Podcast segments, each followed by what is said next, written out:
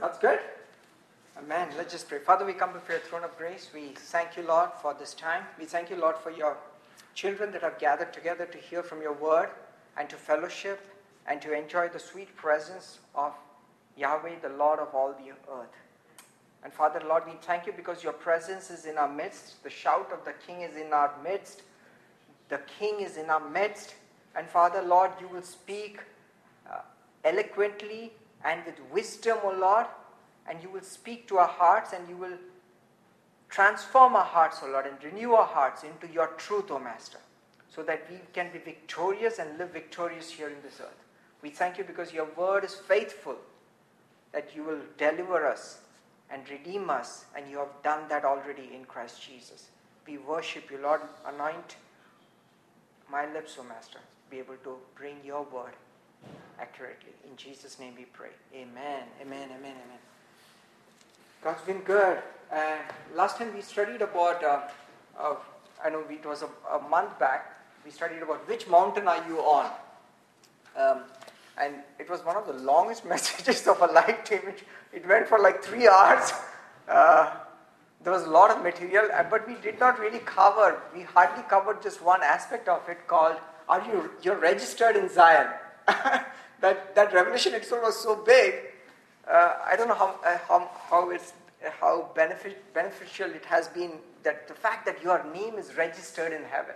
Uh, and we proved out through scriptures that Psalms 87 is your birth certificate. It says very clearly that your name is written in heaven. Jesus told the disciples, Rejoice that your name is written in heaven. Then uh, Paul says, Your citizenship is not from here, it is in heaven. So there is an implication to your citizenship being heaven because simply because, I mean, you look at it, uh, there are different citizenships have different values, right? At least on the earth.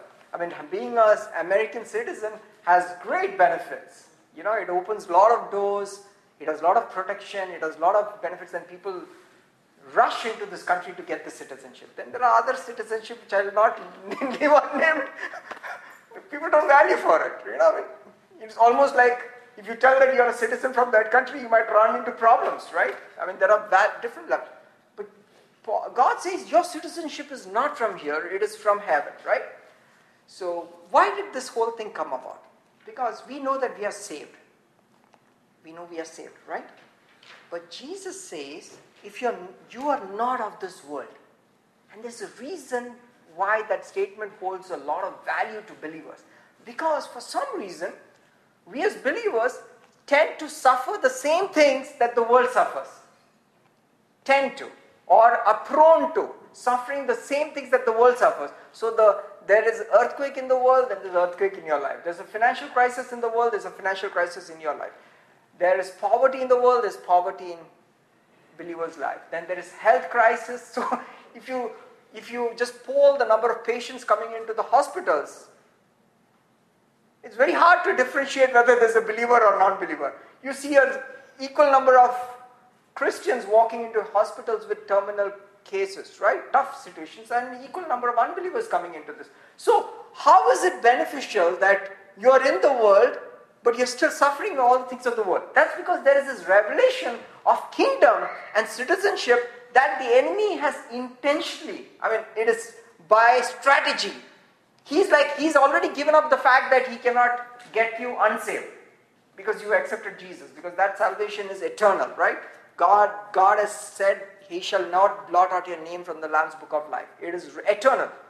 But if he can somehow still get you to struggle here on earth, but he can only do it with your permission. See, because now you are a child of God. He doesn't have authority over you.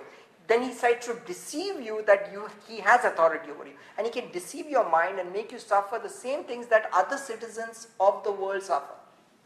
So it's very interesting. Think about it and what so we started off this whole series because we on christmas life team we talked about how god sent jesus into the world so that we can serve the father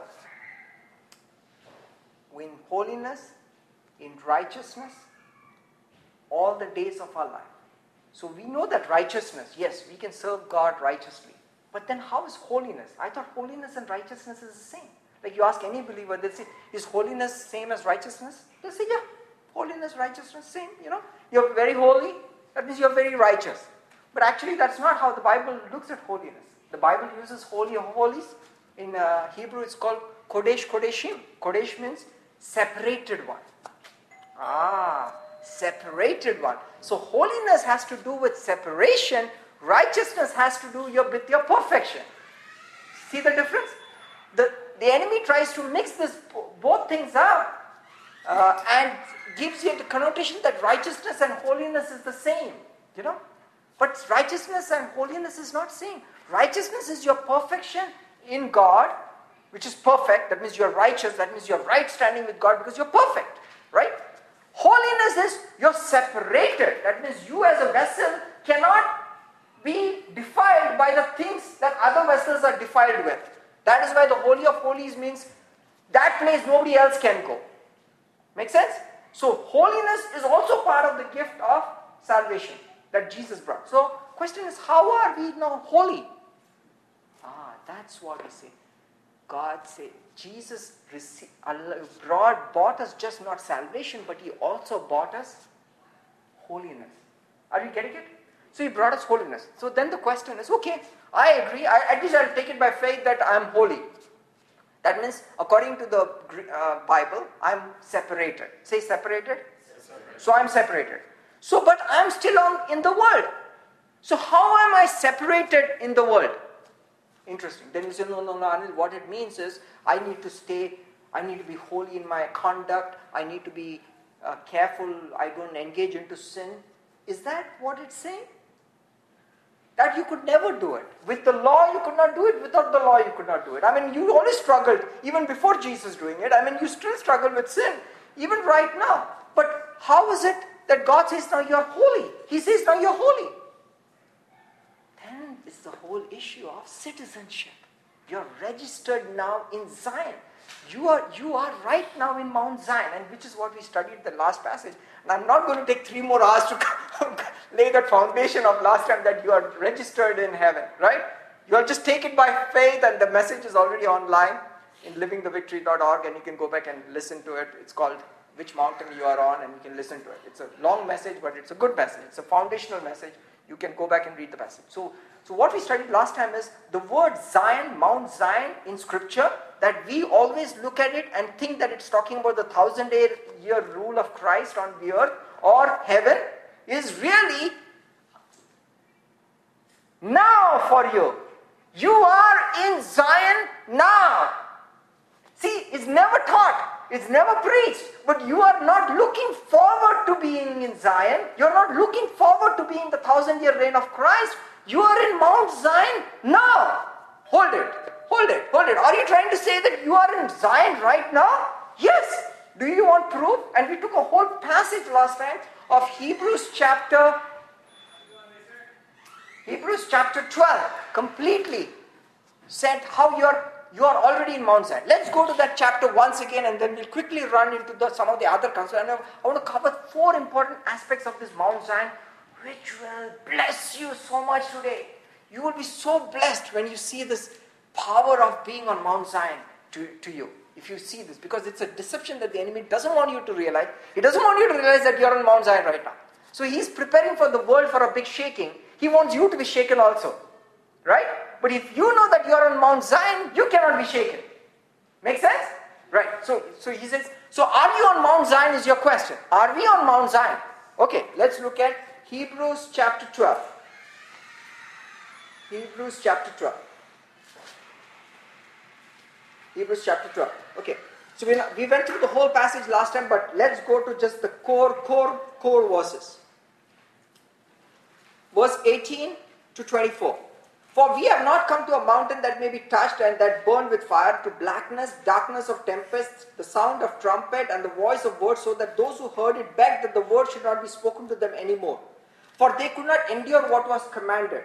For as much as the beast touches the mountain, it will be stoned or shot with an arrow. And so terrifying was the sight that Moses said, I'm exceedingly afraid and trembling. Look at this mountain. This mountain is Mount Sinai, correct? It's, it's darkness and tempest and fear and fire. And, and Paul is saying, You have not come to this mountain. Ah, thank God. Because that mountain nobody could bear. Right? All the Jews could not bear it. Nobody who saw it bear. In fact, it produced sin. Actually, immediately after the law was given there, immediately it created a fear of God and it, it, they it made them uh, create a golden calf. I thought the more fear of God you will put in people, the more they will stay afraid, they will run away from sin, right? That's what the world tells you. Hey, just give the, put in them the fear of God. Actually, we use that word even right now. Put in them the fear of God. Means what? They will not do the things that God doesn't want you to do. Guess what it produced? Sin. Right away it produced it. The first, the first act. They broke the first law. The first law was, you shall have no other gods before me. And immediately, I mean, the, because the fear of God produced the evil in their hearts. The law produced evil because they knew that this God I cannot serve. He's a consuming fire. I cannot, I just cannot meet him. So if I cannot meet the standards, I'm, I, I might as well as go all the way. Right? Right? Look at that. Look at how the mind thinks. You know, many times you look as a young boy, young man or young woman, when you went that extra mile and sinned that sin that you didn't want to sin. And once you're sinned, you get you come under so much condemnation. Now it's like, okay, as well as now go all the way. Right? See how deceptive it is. So the fear of God as as under the law was not so every law has a mountain. So the law of Moses has a mountain, and that mountain is called Mount Sinai. And that mountain you cannot touch. The moment you touch it, the law hits you. Book, book. That's why all these arrows that hit you are these arrows that come out of Mount Sinai. If you feel condemned and you're afraid, remember you're touching a wrong mountain in your life. You're touching Mount Sinai, where you're touching law all the time. No, no, no, no. No. I cannot do that. I'll be, I'm condemned. Oh, I'm bad. So you're touching this mountain. Okay? But he says what? You have not come to that mountain. Who's not my words, this is Holy Scripture. Says, You have come to what mountain? But, say but. I like that but. That's one but that you like. Uh, verse 22. For but you have come to know, start jotting the things that you have come to Mount Zion. Look at the characteristics of Mount Zion here, and we'll run through very quick. I want you to all go through this verse. I want you to all look at your Bible when, you're, when, I, when I'm reading this. But you have come to Mount Zion. Say Mount Zion. Okay, that's the first word. So you have come. Or are you going to come? Oh, hallelujah. Are you going to go to Mount Zion? So are you going to go to Mount Zion after you die? Are you, are you sure? No, this is this is the truth. This will change your life. I'm telling you, this will change your life. If we just sit on this one verse, what says? For you have come. Hold it. I mean, I'm not going to rush this because the enemy has been doing this because he's picked up all these scriptures on Mount Zion that you read in the Old Testament of Isaiah, Ze- Zephaniah, Zechariah, Obadiah, Joel, he all Psalms, Second Samuel, uh, Jesus talking about mountain. He says all this, and he'll, he'll push it to this place called heaven. And then if he, if you're a little more spiritual, he'll push it to the thousand year reign of Christ. But everything he'll push it to in the future. Why? Why? Because in the meantime, you have to touch, stay on a mountain. Guess which mountain you're going to stay on? Mount Sinai. Because Mount Sinai, the whole world knows Mount Sinai. Whether you have read the Bible or you have watched Charles, Charles, Charlton Heston's movie, The Ten Commandments, or you have unbeliever, everybody knows Mount Sinai. Because everybody you ask a guy who is not a believer, hey, how, what, what, should you do to go to heaven? Oh, I should be good, man. I should not kill people like Osama. I should, I should not, you know, uh, do this. Everybody knows Mount Sinai. You don't need, nobody needs to teach them Mount Sinai because they know it's part of their conscience. When Adam fell, the law condemned him in his conscience. And that conscience, he ate of the tree of the knowledge of good and evil. That's Mount Sinai. There. The knowledge of good and evil came there. It's not going to go away. So that evil conscience is in everybody. So Satan wants you to live on Mount Sinai because that's the only way he can accuse you and kill you because he has authority over that mountain. Because you break a law, you're going to get condemned. But he says, You have come to Mount Sinai. Okay, let's look at it. You have come to Mount Zion. Say, I have come. I mean, this is not my words, it's the Bible's verse. You have already come to this mountain. So, right now, you are physically on earth, but you are actually, in your spirit, you are already on Mount Zion. Make sense?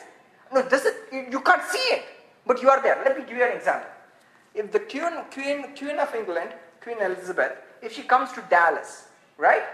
Okay? If she comes to Dallas. Did we talk about this before last time? No.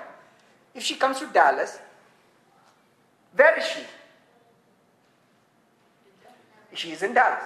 Is she on the throne of England? Interesting. I thought she is in Dallas. But is she on the throne in England? Yes. But is she in Dallas? But she's on the throne in England? Yes. Ah. So that's a spiritual truth. You are on earth, but you are on the throne with Jesus at the right hand of the Father. Yes, He doesn't want you to know. Because if you don't know that authority that you have, the enemy can deceive you and make you suffer the things of this kingdom. You are not of this world. Jesus' own words, you are not of this world. Why? Obviously, that is why when Jesus told the Samaritan woman, he made a statement. He said, she was talking about which mountain? Mount Samaria, Mount Gerizim. She was talking about Mount Gerizim where the Samaritans used to have a temple. That's how it was. What happened was one of the kings in, in Israel. Remember, Israel got divided between Israel and Judah, right? Judah was where Jerusalem was. One of the tribe uh, followed uh, David, uh, uh David's son, who was a king, and the others all separated out and started their own kingdom called Israel. Correct? So, but the temple is in Jerusalem. So the king of Israel is very envious that all the people during the feast would all go to Jerusalem because they have to go because it says three times every male of Israel should appear before me in the temple. So they all had to go. So guess what happened? Jerusalem is filled with people. All the power that Israel had would be lost because now they see all the glory of Jerusalem and they are enticed towards Judah. So the king of Israel thought this evil plan. He said, Why don't I create our own temple in Samaria in Mount Gerizim, right? And tell that this is, and he made golden calves. And he said, This is your God. This is the mountain. This is the temple. Worship here. So for the longest time, Israel would worship on Mount Gerizim in Samaria, and Israel, uh, Judah would worship in Jerusalem. Two mountains. See, every worship is, has to happen on a mountain. That's where you are accepted. So Jesus, so the Samaritan woman came and told Jesus, we worship here on this mountain, you worship in Jerusalem. What's going on? So now he's talking about mountains because it's worship happening. When worship happens, mountains come into play, right? Because only in an elevated place can you have fellowship with this God, right? So that's place. So they have this mountain. So the guys are not even this. This lady is stay, has how many husbands? Six, six husbands already. Six husbands, and she's talking law. She's talking religion. She's talking about mountains because it's there as part of their his her conscience, and she has to worship on a mountain. So Jesus makes a statement. He said, "What? I tell you, a day is coming, not on this mountain in Gerizim, not on the mountain in Jerusalem, but true worshippers will worship the Father in truth and spirit. And the Father seeks such worshippers. So obviously, there is a mountain that this Father is going to worship. It's not in Jerusalem. So you thought Mount Zion is in Jerusalem, correct? We always think Mount Zion is in Jerusalem, but Mount Zion is not in Jerusalem. Whose words are these? Jesus' words. You're not going to worship in Jerusalem also. So obviously this mountain is not in Jerusalem and it is not in Gerizim. So where is this Mount Zion? I thought it is in Jerusalem. It is not in Jerusalem. It is in Mount Zion, which is where we call the paradise of God, where Jesus is at the right hand of God. And that, that mountain God established. Today I will show you a passage that will bless you so much. I'll tell you what exactly happened on the cross that you've never seen. I mean, I'm sure some of you have read it. What really happened on the cross? You know that the Mount Zion was established on the day of the crucifixion? Oh, it's, it's a secret that this, this conversation that happened and what happened and how God. You, when I read this passage, you just like, man, I didn't know this passage existed. What happened? What happened? What happened to Satan? And Satan was planning the scheme, and he thought now he's going to get the whole kingdom. Remember, he he took uh, Jesus on a very high mountain. See, and he said, all these kingdoms have been given to me, and worship me. So he thought that now if he can get Jesus, done. But now, oh, this is beautiful. So, so, but he says, but you have already come to Mount Zion. Then what? To the city of the living God. So obviously, this city is also where God is. Right? He's not on Mount Sinai. Next, to to heavenly Jerusalem. So it's also called heavenly Jerusalem. Okay? So have we come there? Or are we going to go there after we die? We have already come there. We are heavenly Jerusalem. Okay, next. To an innumerable company of angels. So you have the ministry of angels right now at access to you. That is why when Peter was in prison after the resurrection, where Paul was in shipwreck, angels would appear to him. Because now you have come to an innumerable company of angels that have been assigned to you. On Mount Sinai, there is no angels right now. But on Mount Zion is multitude of angels. Okay, keep reading. To the general assembly and the church of the firstborn. Who's the firstborn? Jesus. So we have come to a general assembly. That means all the church is on Mount Zion. There you go. Okay, keep reading. Who was registered in heaven? Oh, our names are now registered in heaven. Right? Keep reading. To God. Who is on this mountain? God, the judge of all, to the spirits of just men made perfect. Say, made perfect. So, on Mount Zion, are you perfect or not perfect? You're perfect. You're just men made perfect. Are you going to be made perfect or are you already perfect? You're already perfect. According to this verse, on Mount Zion, you're you're come to the spirits of just men made perfect. Then he's come. Who, where is Jesus, by the way? Verse 24. We have come to Jesus. He's on Mount Zion, to Jesus, the mediator of a new covenant. So you have come to a new covenant. That means a new contract. It's not the old contract, it's a new contract. A new contract. Right? Say new covenant. So you come to a new covenant. Okay, keep reading. To the blood of sprinkling that speaks to, to the blood of sprinkling. So here also there is a blood of sprinkling, but it's a blood of Jesus Christ. Then what? That speaks better things. Say better things. So in Mount Sinai, there is no better things. It's only death, death, death. You miss up anything, you die. You miss up anything, you die. But on Mount Zion, it speaks of better things better things. That means you're constantly rewarded, you're constantly blessed. It's better things. And then says, better things than that speaks better things than that of Abel. Then he says what?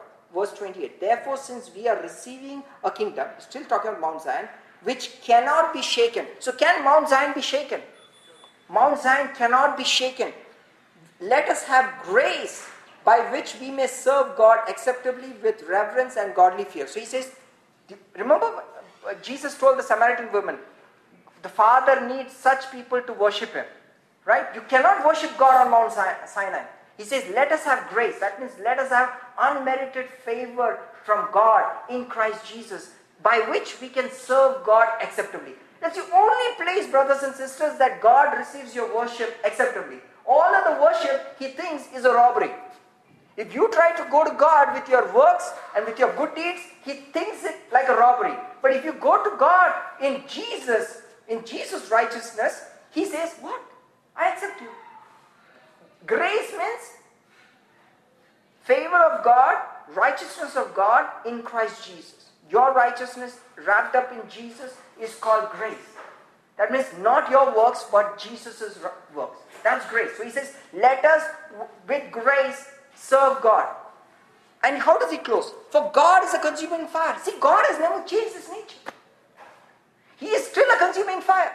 He is still a consuming fire. He's still, so you say, no, Anil, are you trying to uh, diminish how powerful and uh, vengeful God is against injustice? No, he is still a consuming fire.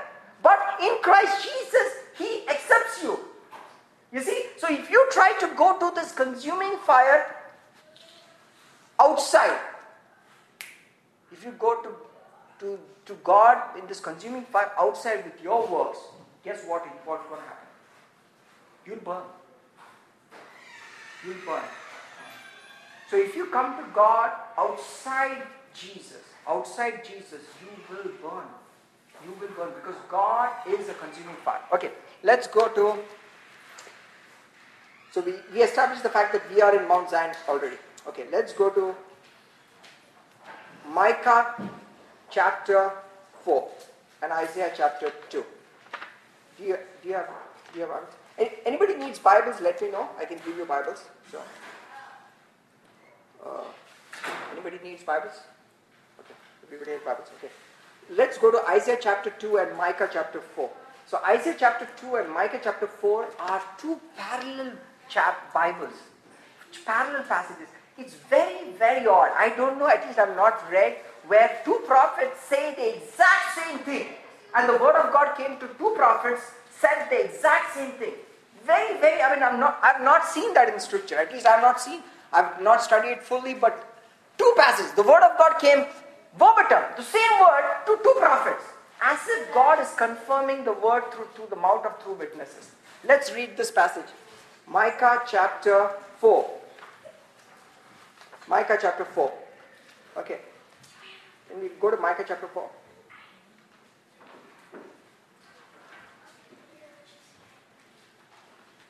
Micah chapter 4.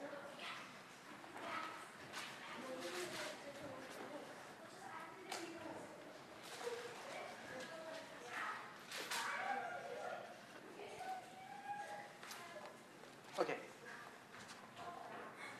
So, uh, I, when I, we'll read this chapter together, and if, if, if I just pray that your eyes will open to what are the things, the benefits of being on Mount Zion, which is so different from the stuff that many of us suffer in the world. Because the enemy has hidden this from you, right? Because he thinks that he tells you that this is something in the future, but it is something right now. So let's read through Micah chapter 4. Micah, Micah chapter 4 and Isaiah chapter 2 is the same chapter, but I'll just go to Micah chapter 4, which is a little bit more comprehensive.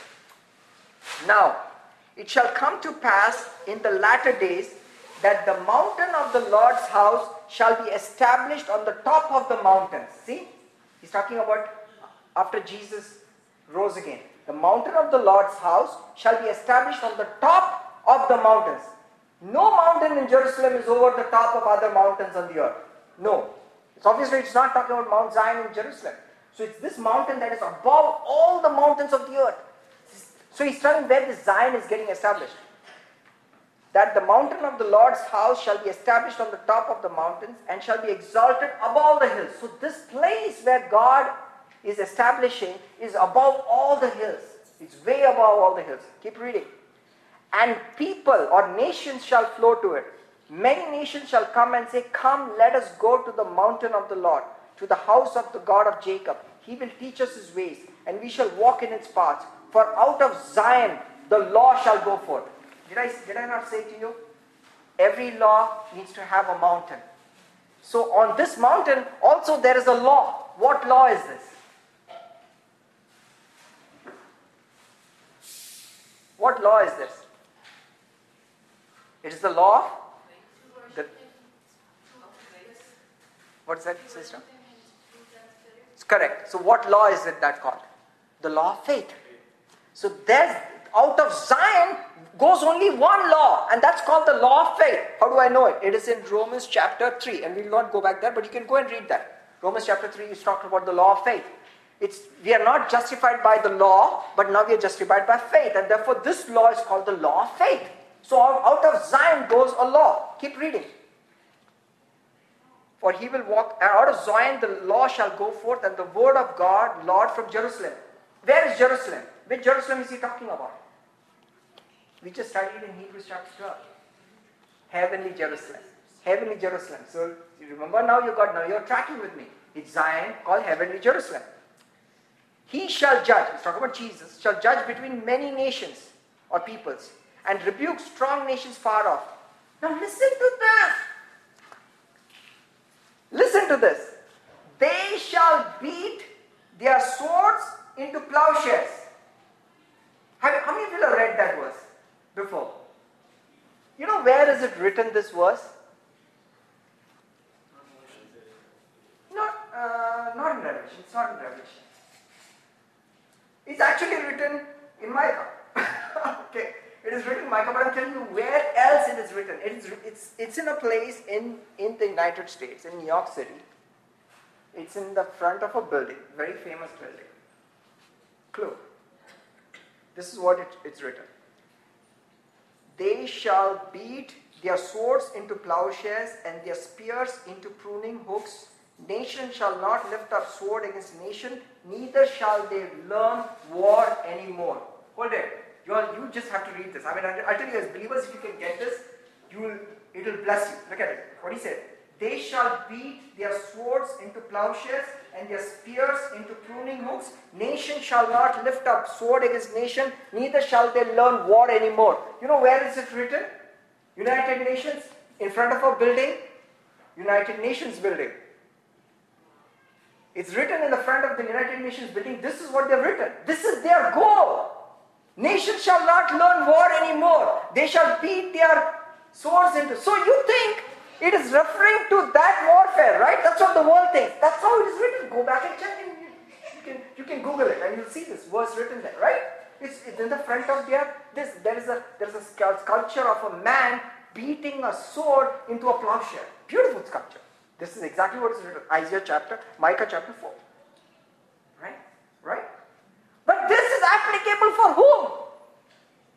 This is applicable for believers on Mount Zion. Yes or no? So, how are we? So, what God is saying to us is, you're not going to use swords anymore. You're not going to learn war anymore. So, hold it. How does that practically apply? I'll tell you how it practically applies. Right now, when enemies come against you in your own personal life and you're tempted to use the sword, in your life, you go back to this verse. Hey, but I'm on Mount Zion. I'm not going to learn war, war anymore. So many times we have been taught we should engage into spiritual warfare, spiritual warfare, spiritual warfare, that warfare, this warfare, hit that, this, that. God says, you shall not learn war anymore. And let me give you some more powerful verses. I'll come to it, but just hold your horses. You say, but no, the Bible, Bible never talks about spiritual warfare. It says, stand fast and stand which army ever wins by standing? No.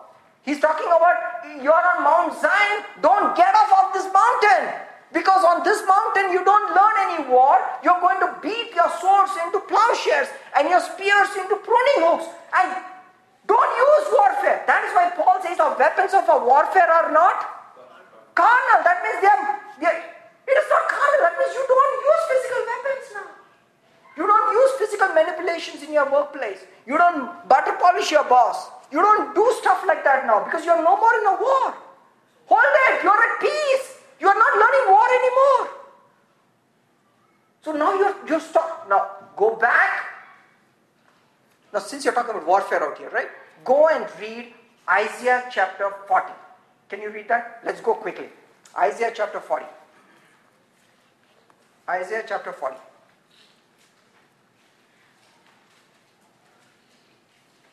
And somebody can read that loud.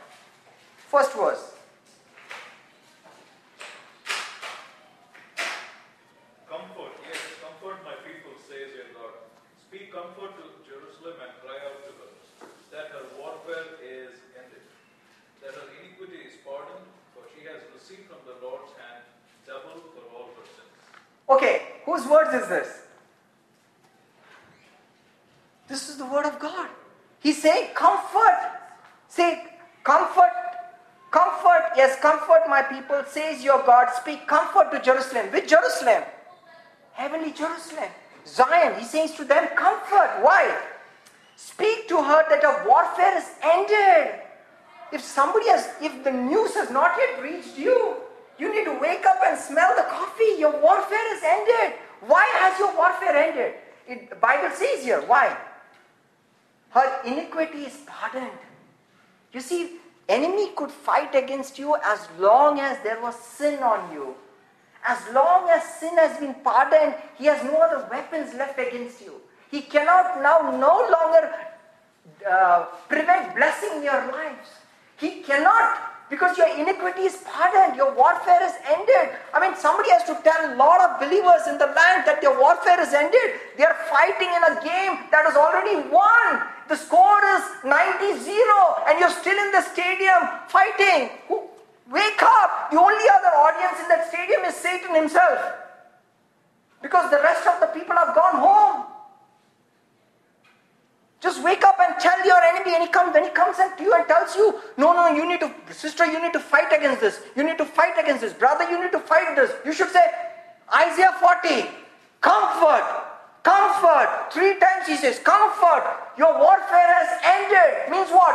I have to beat my swords into plowshares and my spears into pruning hooks because I have no use for them. Hallelujah. Because now I can sit you can say, I will show you this beautiful application what Jesus happened. You know, Mount Zion actually happened after Jesus came to the earth. And Jesus came, I'll show it to you in John chapter 19, 18 and 19 and 20, 17, 18, 19 and 20. I'll show it to you, so powerful. Okay, I, I can't wait. So let me go there. You know when, uh, uh, G, when, okay, do we go there? Let's go to this warfare has ended because this warfare has ended is very powerful. Warfare has ended means you have no more enemies on this mountain. Yes or no? Yes or no?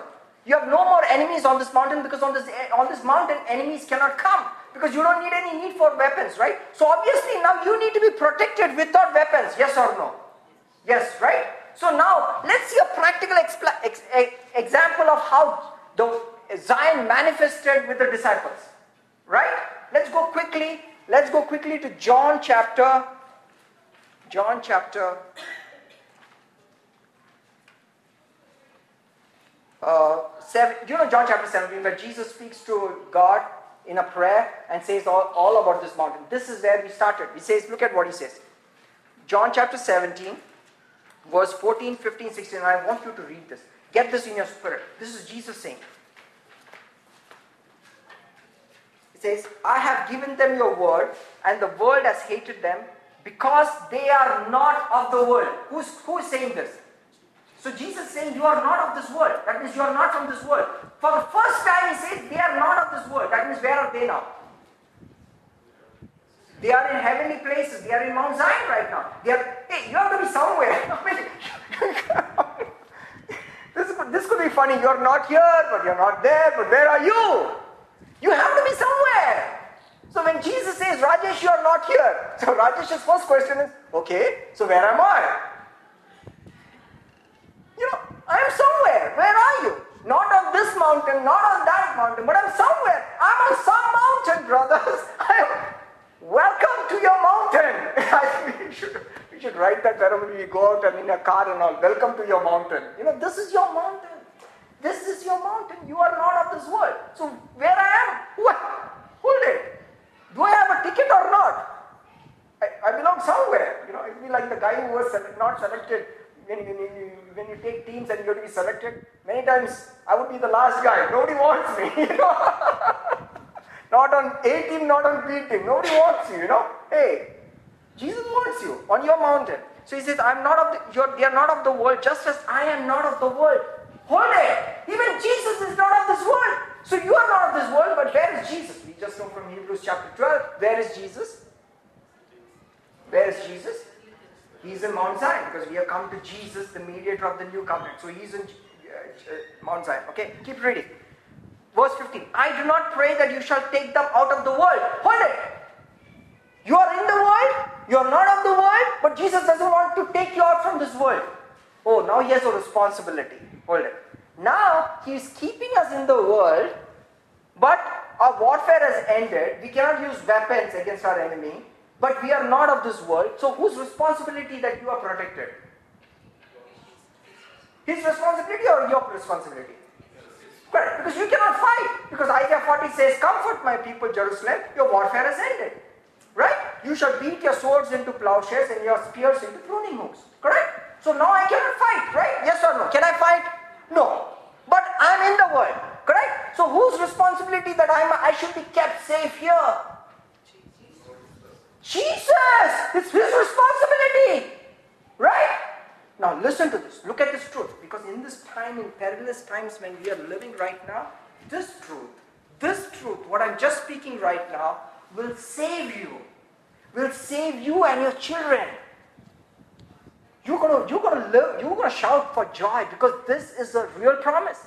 Jesus didn't just leave you hanging out here without weapons right now, though you're not of this world, right? This proves that we are already in Mount Zion, right? Because he says that we are already come to Mount Zion. Keep reading. They are not of this world, but he says, I do not pray that you shall take them out of the world, but, but you shall, you should keep them from the evil one. See? So, what? Whose responsibility to keep you from the evil one? The Father's responsibility. The Father will not allow you to be touched by the evil one because you are on assignment out here, but your citizenship is not from here. So the Father will keep you from the evil one. But you say, Anil, but, but hold it. This is too good to be true. But I'm always attacked by Satan. I'm always afflicted by him because he's deceiving you. He's telling you a lie that you are in this world. You are not in this world.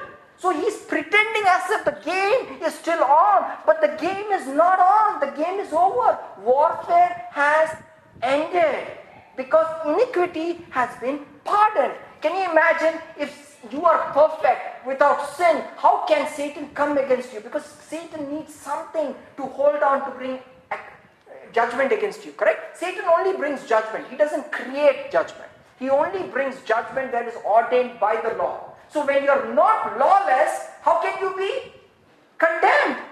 And if you cannot be condemned, how can judgment come? So obviously all your judgments have been taken away. Therefore sin, iniquity has no power over you because judgments don't have any power over you. If judgments don't have any power over you, the enemy come, cannot come against you. If enemy cannot come against you, you don't need to fight. Amen? And therefore he says, Father, keep them from the evil one. Right? Keep reading. They are not, again he repeats, verse 16, they are not of the world just as I am not of the world. Sanctify them means what?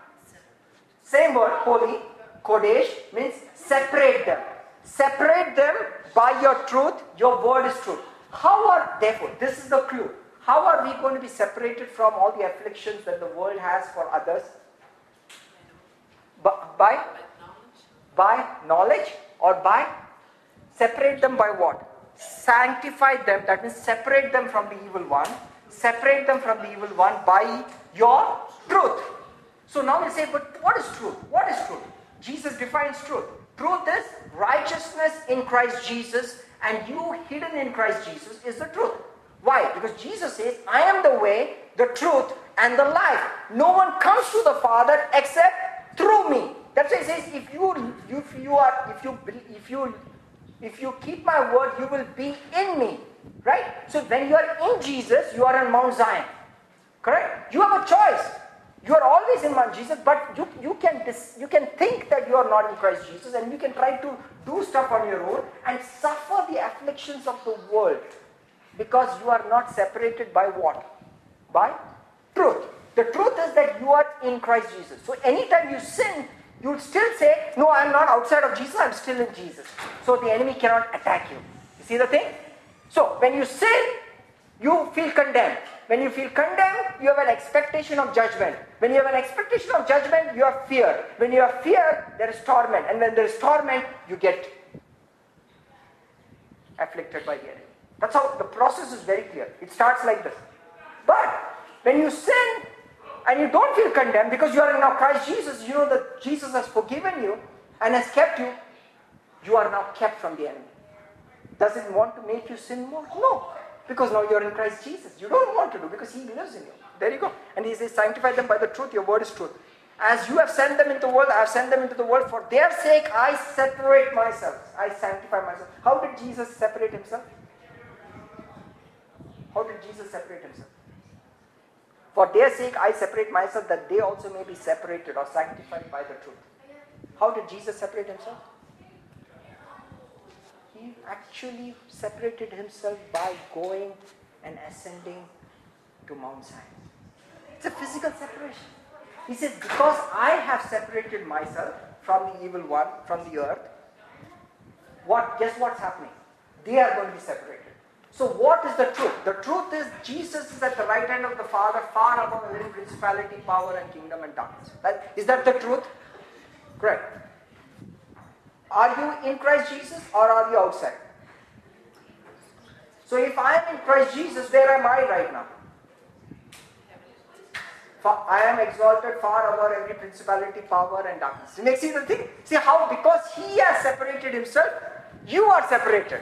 You see the thing? That is why Jesus says to the disciples, It is for your benefit that I am going. Why? Because if I go, you go. I am separated, you are separated. Therefore, you have power. If I live, you live. Make sense? You see the dif- difference? Okay, keep reading. So uh, let's go jump now straight away. After he had said this verse, uh, chapter 18, when Jesus had spoken these words, he went over with his disciples over the brook Kidron, and there was a garden in which he and his disciples entered. This is almost like a picture of Zion. So he enters a, a garden again, a, a place of rest. Correct? And Judas, who had betrayed him, also knew the place. So it's a place. Say a place. So where? Who is in this place? Jesus is in the place. Who is on Mount Zion? Jesus is on Mount Zion. Keep reading. For, for Jesus often met there with his disciples. So where is the church? In Mount Zion. So where Jesus? Jesus is with his disciples. So Jesus is in the midst of the church. Say midst of the church. Always. Mount Zion, you are in the midst. Jesus is in the midst. Jesus is in the midst. Whenever God showed up to Israel, he always appeared in the condition that they were. In, in, when they were uh, being afflicted in a furnace in Egypt, he appeared in a burning bush. When, he, when they were in the wilderness, he appeared in a tent. When, he, when they were near a conqueror of uh, Jericho as a warrior, he appeared as a warrior. When, when, when Jesus rose again, Mary was in a garden, he appeared as a gardener. When, G, when Jesus rose again and two disciples walked to Emmaus Road as walking companions, Jesus appeared as a companion who was walking. See, Jesus was always appear where you are. He is he is always in the midst. So he's always in the midst. He's always in the midst. So they said, Jesus often met with the disciples. Now Judas, is Judas is part of this church. He's not, right? He's not born again. Judas having received a detachment of troops and officers from the chief priests and uh, Pharisees came there with lanterns, torches, and hold it. So is this Satan coming against you? Satan is coming against you. See, look, this is prophetic. This is prophetic. Every scripture is prophetic. You know what it says? When Jesus had spoken these words, he went out with his disciples over the brook Kidron. You know what Kidron means? Kidron was like the, the lowest place in Jerusalem, where all the afflictions and the punishments used to happen, all the dead bodies would burn. When Jesus went over Kidron, means what? He went through death and punishment and went on the other side. But did the disciples suffer death? No. But were they are they with him in the garden? So is the garden restored because of the punishment?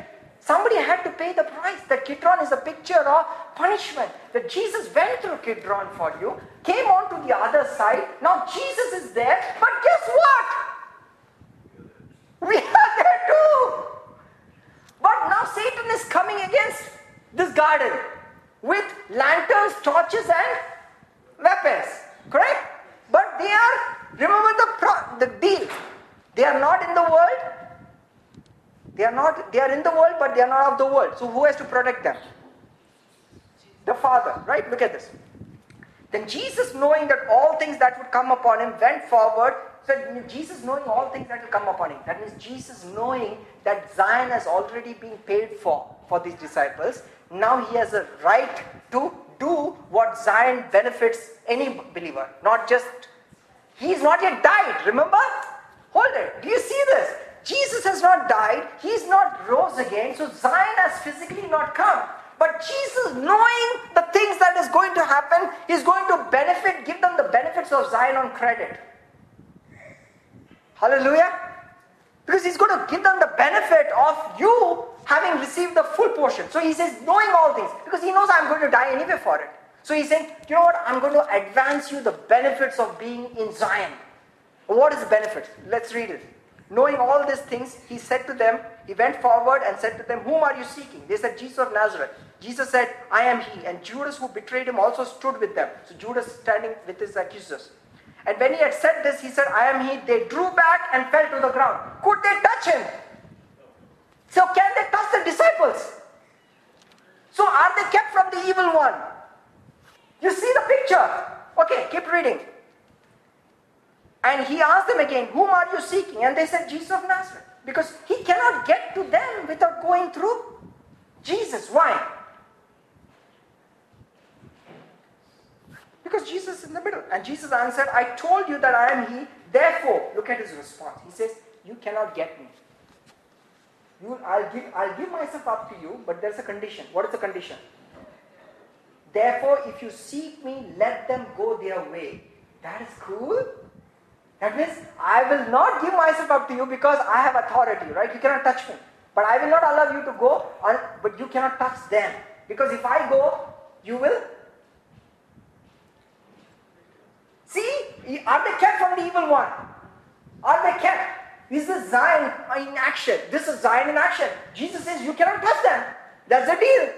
I will give it. See, now he doesn't have to give up because he's already won the battle. Warfare is over. This is before the warfare. And they get the benefits of Zion. Cannot touch. Who has the weapons? Now, let me ask you a very simple, practical question. Who has the weapons? The enemy has weapons. Who else has weapons?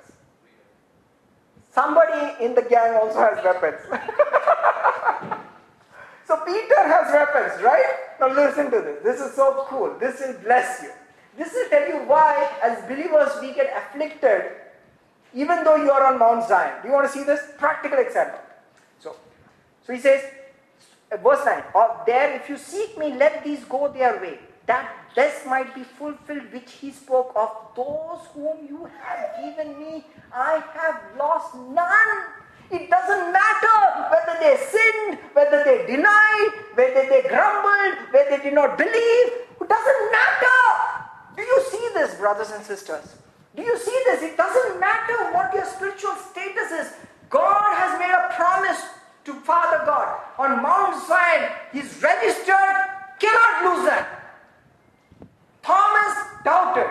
Disciples didn't believe that he would wake up, uh, raise up from the dead. Mary Magdalene thought that he's dead. G- Peter getting ready to deny him. But doesn't matter. You would lose none. Why will they not lose none? Because they are in Mount Zion. Right? Then see, it will be fulfilled. And that's it. Then, now, now, this is the interesting part. This is the interesting. Verse 10. Then Simon Peter, oh, I want you to read this. I get so excited. There's so many passages that I've read. It's like you should have like 24 hour Bible-a-thon, you know? just go through it and just go through all these gems and just take it. Man, how many years do we have on earth, right? Before we see Jesus, right? I will just go through this whole thing, but I'm saying, okay, let's read. Then Pete, Simon Peter. Simon Peter. Interesting, not Peter. Simon Peter. His unregenerated name has come into the picture. Simon. Peter is a Zion name. See, when we are on Mount Zion in Revelation, God, Jesus says, on every one of you, Jesus writes a new name. It's written in Revelation. So in Mount Zion, you are no longer George. You know what? You are no longer Annie. You are written by a new name. So Jesus gave names, right? He wrote. So Peter is a name on Mount Zion because it's a it's a rock of the temple in heaven. He says, You are Petros, but I will make you Petra. So I'm going to make you a rock. That means you are now part of the Mount Zion temple. Correct? Mount Zion is also a temple. It's a city which is built out of all individual people like you and me, but with a new name. But now he says Simon Peter, because now Peter is coming with his old nature of Simon, which is unregenerated, unborn again. Correct? But he still he's not cannot be touched by the enemy.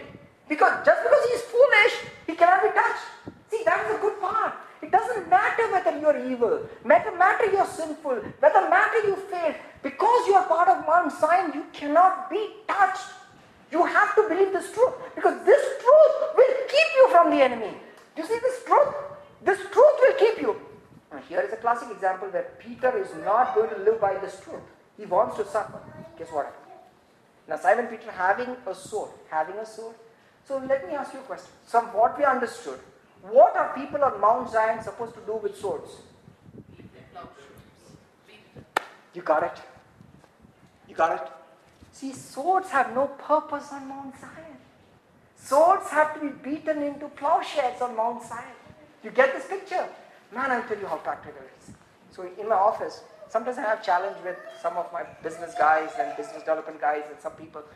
You know, sometimes they become very angry with you because you don't meet their needs and you don't have I'm on the delivery side and they are on the business side. So sometimes I don't miss. So sometimes they send poison emails to their boss and CC everybody and do stuff. So the other day something like that happened and so I was like so ready because having a sword. because I have a legitimate reason. My case is very strong and I'm totally not at fault. And I have a beautiful case. I can use this to crush the adversary. Having a sword. I'm telling you, having a sword. So, but what are you supposed to do with a sword on Mount Zion? Plowshare. Means that means you are supposed to cultivate. Hmm. So you are supposed to use emails to encourage people, bless them, bless them, bless them. So you have a sword. Now the swords are modern day swords are emails or blogs or postings or wrath or something. You're having a sword. I, God, I was doing this meditation on this warfare has ended during that week. And God was telling Hold it, Anna, your warfare has ended. So I said, Okay, my warfare has ended. I'm not going to do anything about it. Guess what happened? Normally this thing escalates, you know. Because it's like CC to the boss, boss's boss, and everybody, and everybody's angry at me, and then I have to. I said, I'm not going to do anything. I'm just going to leave it to you. Nothing happened. Just went off smoothly. In fact, it worked out even better. Guess what? Because the enemy cannot touch you because now you're not operating by carnal weapon, you're, you're operating by the truth. And the truth is your warfare has ended. Right? So Peter is out here having a sword. Big problem. Sword is not a problem. Sword has a place for it. He says, having a sword, drew it and struck the high priest serpent and cut off his right ear. So he's not going for his ear, right? You know this. He's not going, oh, he's not accurately, I need to cut his ear. No, no. He's, he's not going for the ear. He's going for his, he's going for his throat. He's going to kill him, you know. So God protects him, protects him. The servant's name was Malchus. I think the servant became a believer because the name is written. See, the Bible never right, does not mention names of disciples most of the time in the New Testament. Malchus became a believer. You know he became a believer could be because Hey, he got a supernatural miracle of his ears, ear being restored. Then, so Peter, Jesus said to Peter, Put your sword into the sheath. Shall I not drink the cup for which my Father has given me? Isn't that beautiful? He says, Put your sword back into the sheath. That means put it back in. You don't need it on Mount Zion because who is doing the protecting for you? I am doing it. I will not allow you to be touched. I will not allow you to be touched. So, is Zion uh, the benefits of Zion apply to uh, Peter? Yes. And guess what Peter did? After this, he went further. He started denying Jesus. See how he starts to live by the not by the truth, and then he went into the uh, temple courtyard. Uh, not in the temple courtyard, in the high priest courtyard, and he denied Jesus. But why did he deny Jesus there? Because he was afraid. Fear came in, right? On Mount Zion, there is no fear, correct? And because he was fear, he was warned by the fire of his own fire, right? Now it is not the fire of Jesus Christ. See, Jesus made him his own fire after he rose again on the shores of Galilee, right? Now he's burning, now he's warming himself by whose fire? His own fire. And he's highly afflicted and he starts crying. Because, so he's being a citizen of Zion is he's getting affected by all the things that's happening in Jerusalem and getting afraid. Why? Because he's now operating by lack of truth. Though he is, but tell me after this, despite all this, was Peter lost? Look at the No, he didn't lose. But was he afflicted? Did he suffer? Was he uh, tormented? Did he cry? And Jesus, when he looked at him, was telling him what? Was telling him, Don't worry. You're still on Mount Zion. I still love you. Don't worry. Don't let the enemy afflict you. Because how can the enemy afflict you? Because he feels condemned. You see that thing? Because he doesn't believe that his sin has been paid for. That's why Jesus says, Don't you want me to pay for this sin? Why should I not pay? Your, why, is, your warfare ended? Your warfare is ended because your iniquity has been pardoned. Okay, go back to Ma, Ma, Ma, Micah chapter 4 quickly and we will close because this this doesn't seem to end. I think we'll have to write a book on this. On because there's so much stuff. Okay, let's go to Micah chapter 4. Micah chapter 4. Micah chapter 4.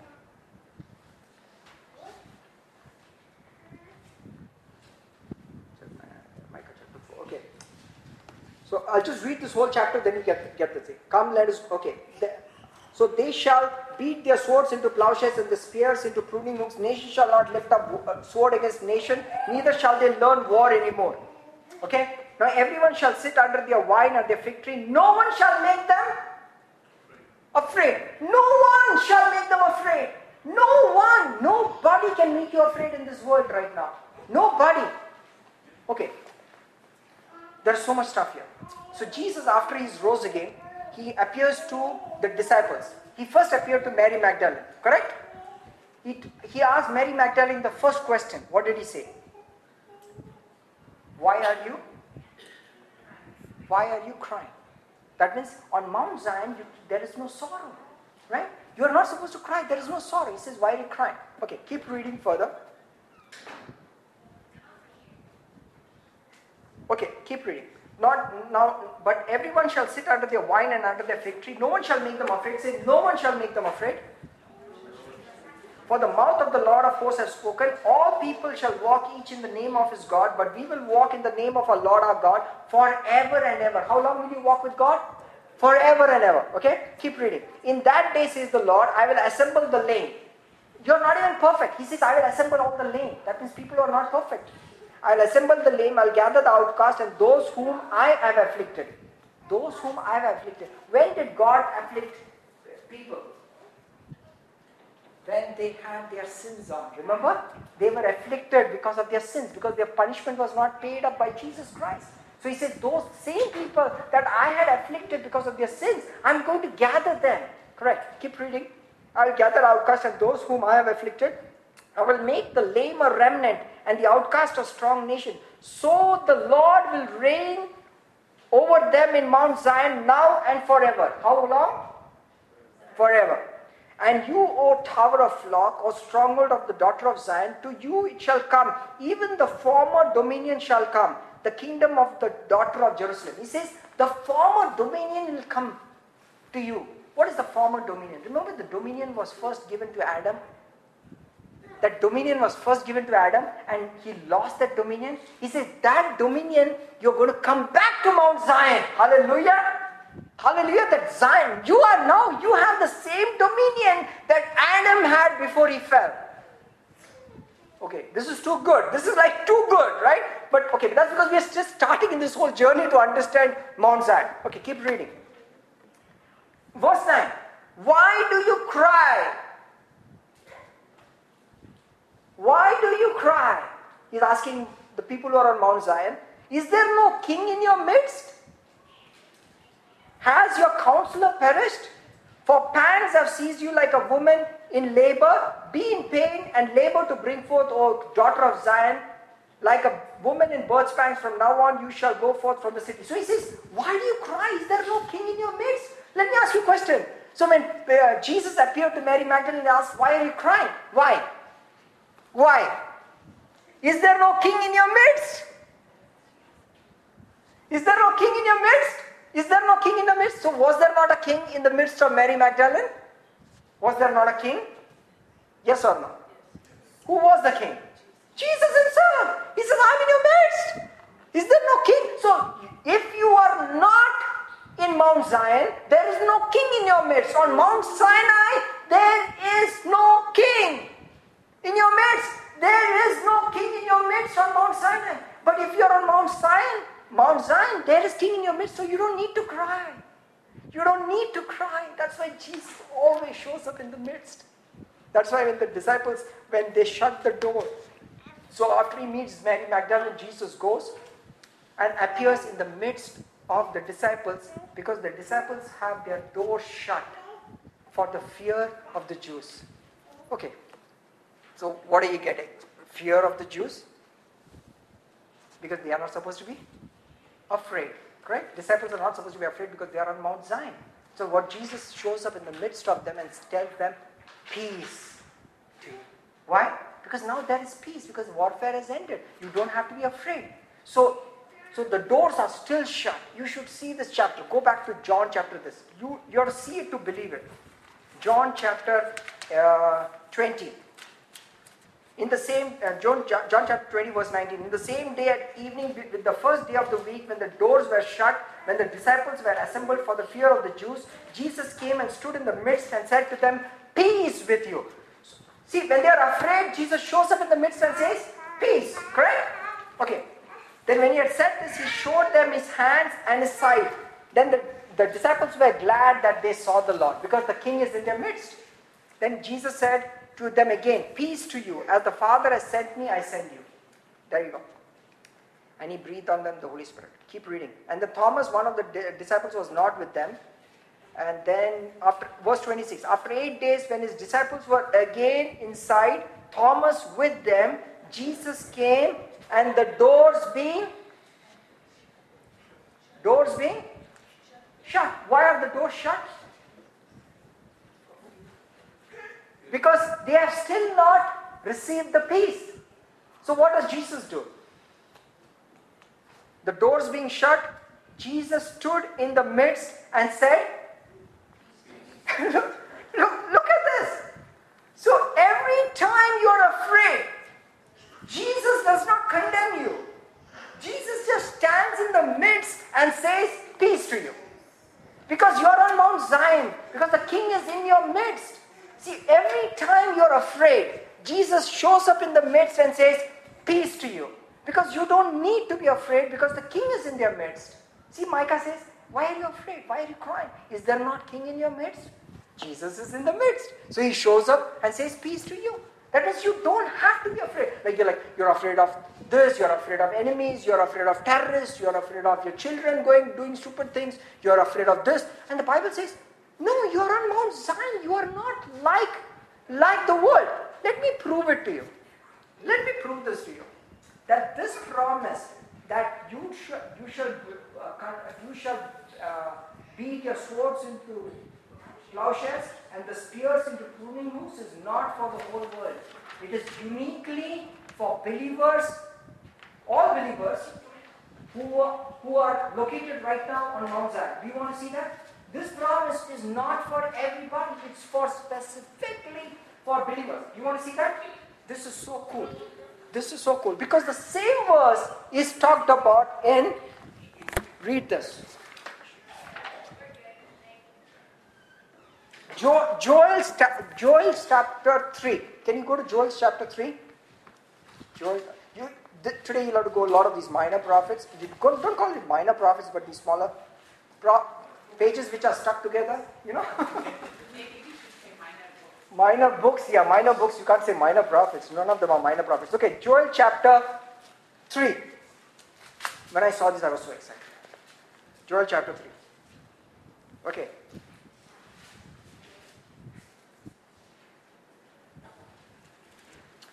Now he's talking about when Jesus comes to judge the world. This is this is great. See, this promise is so special to you. This promise is not for the world. The world can use this and print this out on the front of United Nations, but it means nothing. They cannot receive this promise except in Christ Jesus. Because this is what God says to the nations. Do you, want to, you heard what God said to the believers, right? On Mount Zion? Yes or no? You heard it, right? Do you want to hear what God is telling to the nations? Just to prove it to you that this promise is not for the nation. Because you are not of this world.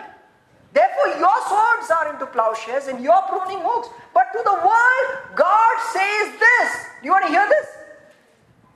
Okay, I'm going to just say it, man. Say it, okay? okay, read this. Verse 9. Proclaim this among the nations. Prepare for war. Wake up the mighty men and let all the men of war draw near. Let them come up. Beat your plowshares into swords and your pruning hooks into spears. Let the weak say, I am strong. Hold it. I use that verse for believers. Let the weak say, I am. That's not for you. That's not for you. He is telling, he is, deceiving the nations. He's telling, let all the nations who think that they are weak say they are strong because I want them to fight me. Because when they fight me, I'm going to destroy them. Wow, what a plan. Have you ever read that? Let the, so he's telling the nations, beat. Why y'all do something different? Y'all beat your plowshares into swords and your spears into, sorry, your pruning hooks into spears. And come, fight me, because I'm going to judge y'all guys completely. So what he's telling the nations is, what? What is he telling the nations? What is he telling the nations? Come on, man. Come on. Give me a give me a dialogue. What give me a nations. What is he telling the nations? The fight is on! The war is on! He's telling the believers, your war I mean Milu's telling just don't shout so much, you know. and how can you not shout when you see this this truth is so powerful? He says, he's telling the world, go fight, man, fight, fight and die. But he's telling the believers, don't fight. Your warfare has ended. And guess what's happening? Believers are speaking the things. So we are like with guns in the house and guns inside and fighting for this and fighting for that. And because we are because we having a sword. We are not of this world, brothers and sisters. We don't have to partake of the afflictions of this world. That's the world. They are going to suffer. They're going to go through terrorism. They're going through major mass killings. But it's not, not going to touch you. Amen? It's not going to touch you because your warfare has ended because your iniquity has been pardoned. So don't start having a mindset, oh, what's happening to my children? What's happening to my wife? Oh, I hope she's safe in the car. Oh, I'm stop thinking that. You see, you have a mindset of the of an unredeemed nation. But you are on Mount Zion where God says, it doesn't matter what you do, but you will be protected because you are in the, the king is in your midst. Why do you cry? Hallelujah. This is so beautiful. It's so beautiful. So he's talking about warfare is ending. Why are you weeping? Why are you weeping? Why are you weeping? We just told about shaking, right? Joel chapter 3, verse 16. Remember in Hebrews chapter 12, what did we say? Since we are receiving a kingdom that cannot be. Say cannot be. Cannot be. Say cannot be. Cannot be. Say, you cannot. Cannot is different from may be shaken. No, no, no, no. You have received a kingdom that cannot be shaken. You cannot be shaken. Your finances, your health, your prosperity, the peace of your children, the peace of your family cannot be shaken. Cannot be shaken. You have received the kingdom that cannot be shaken. You either believe it or you can receive the afflictions by believing otherwise. You can receive, but see, it's like it's like a joke, you know. Like you're you're you're fighting in a war that is not even your team. You're wearing the dress of the team and fighting. You know, you heard of self goals in football? That's what that's what you like. And you, you have seen the face of the guy who does a self goal? He's like disgusted, right? That's how it is. Don't don't don't score goals for the other team. Why are you wasting time? You're not even in that team. Change your uniform, you know. I mean, come out to the other side. This is where the winning team is. The winning team is already won. Why are you winning? So there you go. Read uh, uh, Joel chapter 3, verse 16. Then the, roar, the Lord will roar from Zion and utter his voice from Jerusalem. So the Lord will roar from where? From Zion. He is in Zion, right? We are with him. So he's going to roar from Zion. The heavens and the earth will shake. But the but how many of you like that but? But the Lord will be a shelter for his people. See? That means where are we? In Mount Zion. The earth and the heavens will shake. So what does that mean? What does that mean? When God is going to shake heavens and the earth, and we have a kingdom that cannot be shaken, where are we? We are in Zion. We are right now spiritually in Zion, but before the last day, when God judges the whole world and shakes the whole world, God is raptured us and we are on Mount Zion with Him. Because when He shakes heaven and earth, but the Lord will be a shelter for His people, the strength of the children of Israel. When the, when the nation said, Let the weak say, I am strong, they said they are strong on their own. But our strength is who? Jesus. Do you, do you want a picture of how the rapture positions you in Mount Zion before the shaking happens? Do you want to see that? It's in Luke chapter. You want to see that? Go back to Luke chapter 21. Luke chapter 21. I think it's Luke chapter 21. 21. Okay. So he's talking about shaking here in this chapter. If you're very careful, now see, look at this.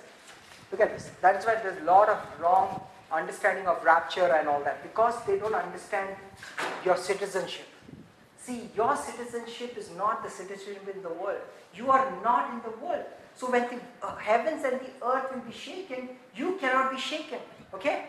Okay, read this. Luke chapter 21.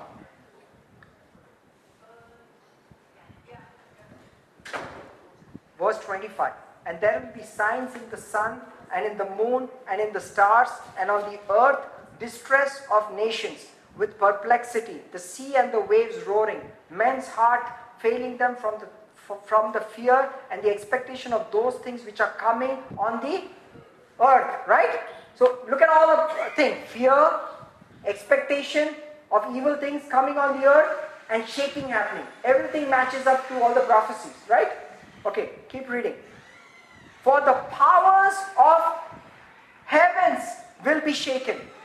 Same verse, same prophecy, right? And they will see. Who will see? Nations will see, not you. Look at the word they. So, where is the church? Where is the church? They will see the Son of Man coming in a cloud. So, obviously, the church is not here on the earth because we know the church is not on the earth.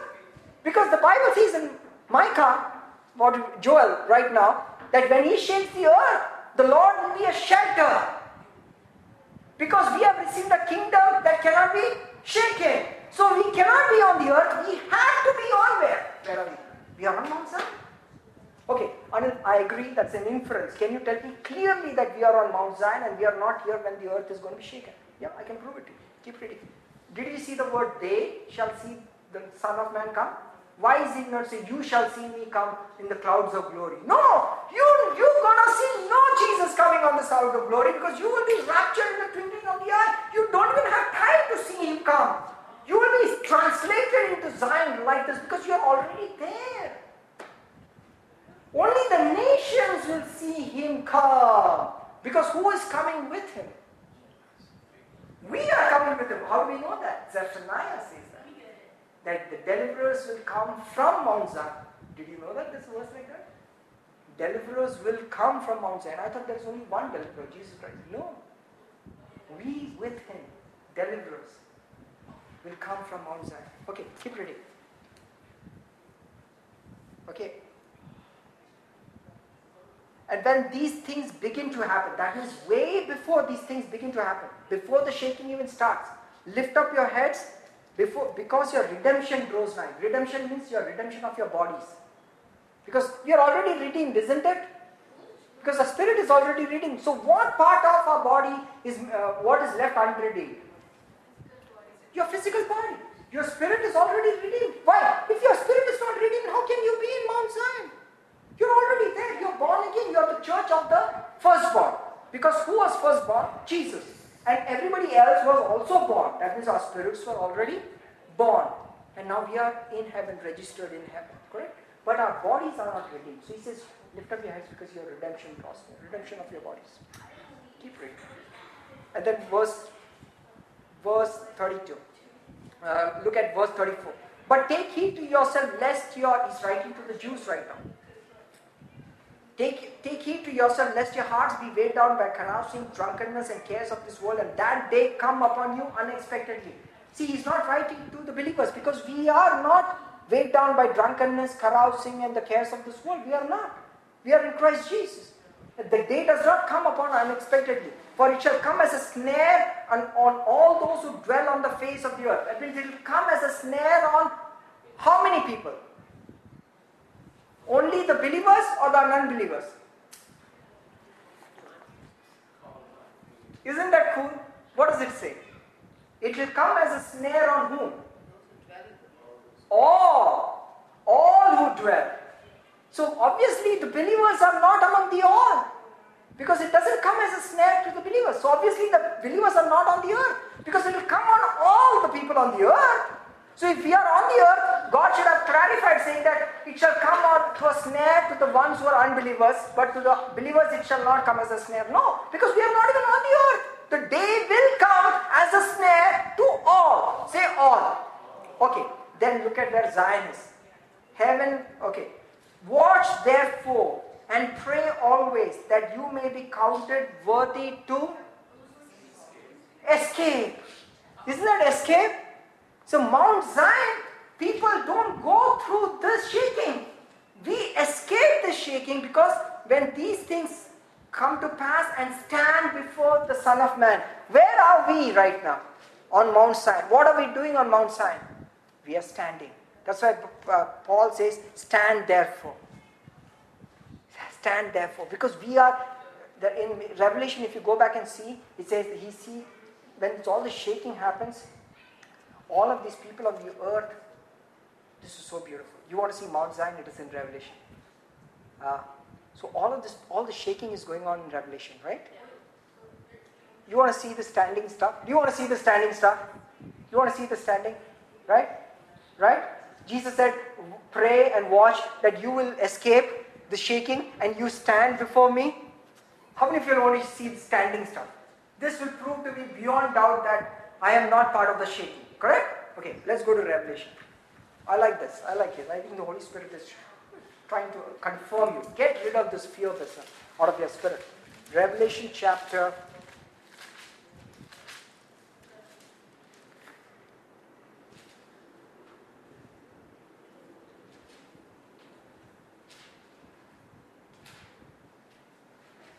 Okay, okay, okay. Are you all excited? I'll show you something so powerful. You'll love it. Okay, uh, Revelation chapter 6, when the shaking starts, right? Uh,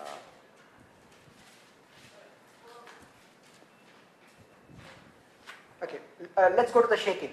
Let's do the sequence right. So, you want to see the shaking first. Let's go to Revelation chapter 6, verse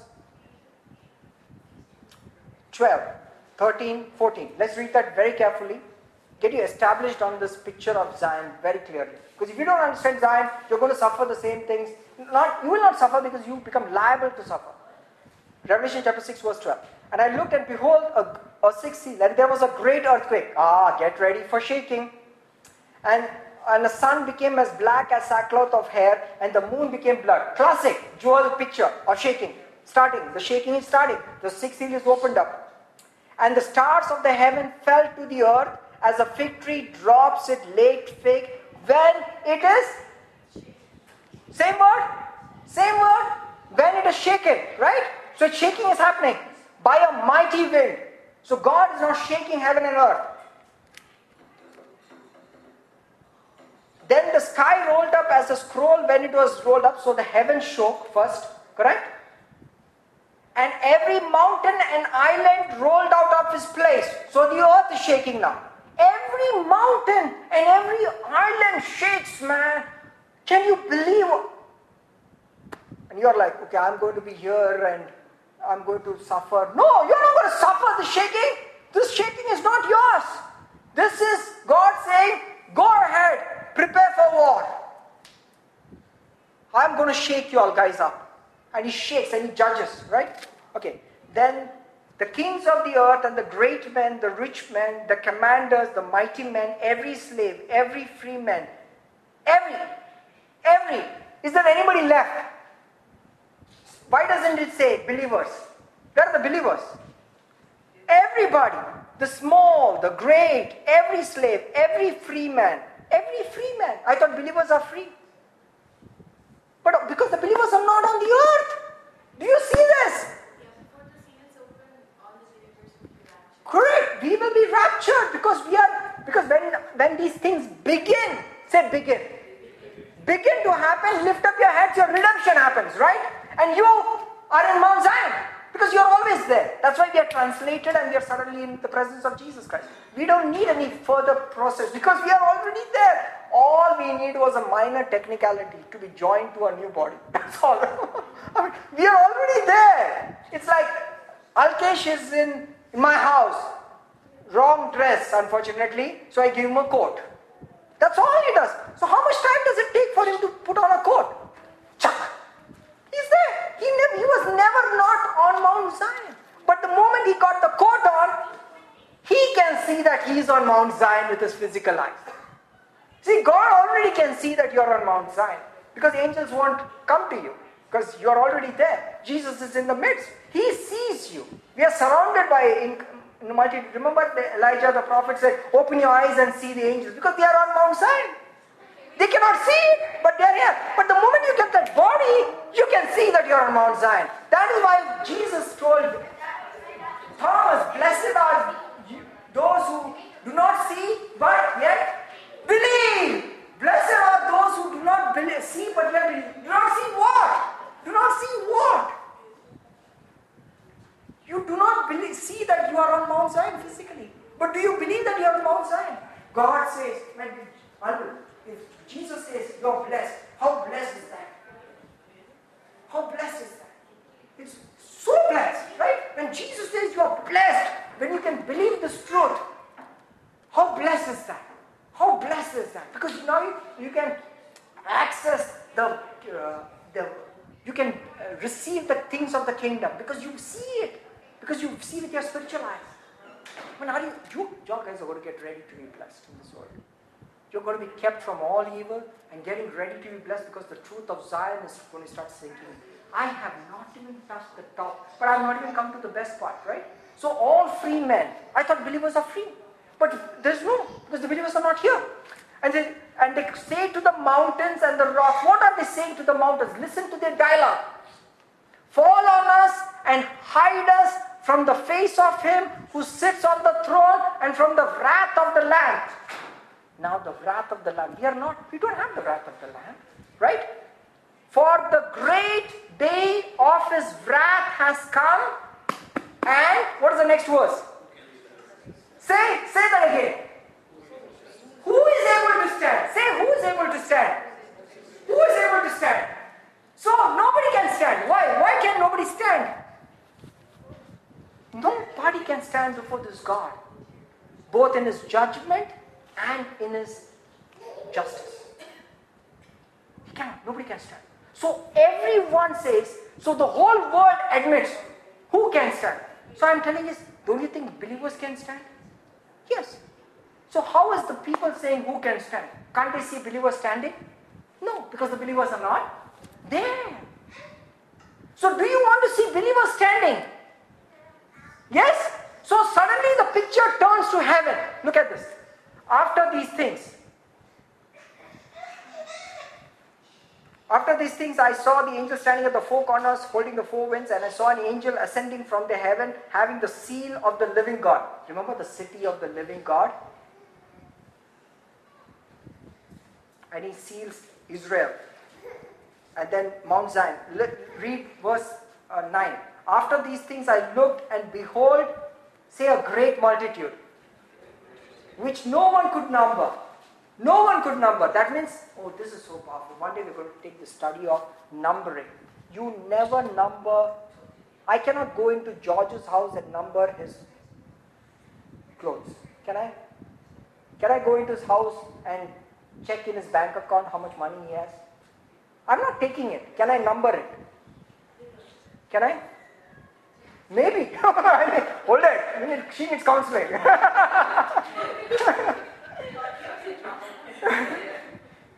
I can't, nobody can. Can I, can, I, can I just walk into your house without your permission, right? Can I number anything? Can I number? Hold it, hold it. Uh, how many clothes do you have, sister? Hold it. It's none of your business. That's, that's exactly what you'll tell me, right? You will not tell me, but you'll be edified. Say, brother, is there a particular reason that is forcing you to ask? All he has to say is, none of your business. Why? Because it doesn't belong to you. You only number your flock. Proverbs says that. You only number your flock. So, no, if there is a multitude that no one can number, means what? Those multitudes don't belong to anybody except the one who can number Jesus, the Father. So, this multitude is a church that only no man can number. Says, what does it say? No one can number for all nations, tribes, people, and tongues. Sta- hold it. What are they doing? I thought they just said, Who can stand when the shaking happens? How are they standing? Do you see the rapture there? Do you see the standing there?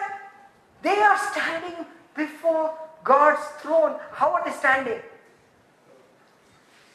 Before the Lamb, clothed with white robes and palm branches in their uh, hands, and crying out with a loud voice, saying, Salvation belongs to our God who sits on the throne. Salvation means we have God has saved us. Hallelujah. Hallelujah. Why did we even go to standing thing? I don't know where we went to standing, but in Zion, you don't, yeah, you're not shaken. You are not shaken, brothers and sisters. When the shaking happening happens, you are not part of the shaking. But when the shaking happens, the Bible says the silver and gold will come to him. And it will, the house of the, uh, the silver and gold will come into the house of God. The silver and gold is getting ready to come into your house. Because the house of God is the house that you are part of. Amen? Amen? And let's just close with this. And uh, there's a lot of stuff, and we'll continue that in the next session. But let's go to uh, Micah. Uh, did we finish Micah? Shaking. Micah chapter 4.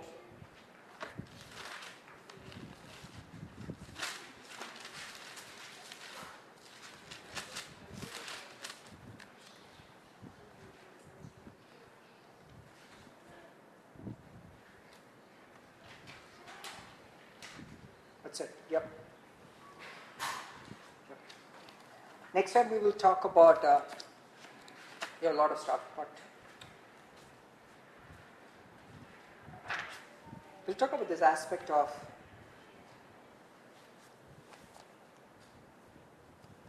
I know I, I didn't share with you this whole aspect of what happened on the cross.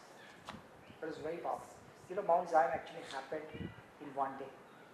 The city was created in one day. Did you know that? Do you know this whole story of Mount Zion? I don't know whether you'll have the time. It'll take a little time. It'll take at least 15, 20 minutes. Are you all okay? Are you all okay with 15, 20 minutes? I'll break down this whole business of how this Mount Zion happened. It happened on one day. It happened, it confused. It is so powerful. You want to see what happened behind the scenes, right? You want to see what happened behind the scenes. So.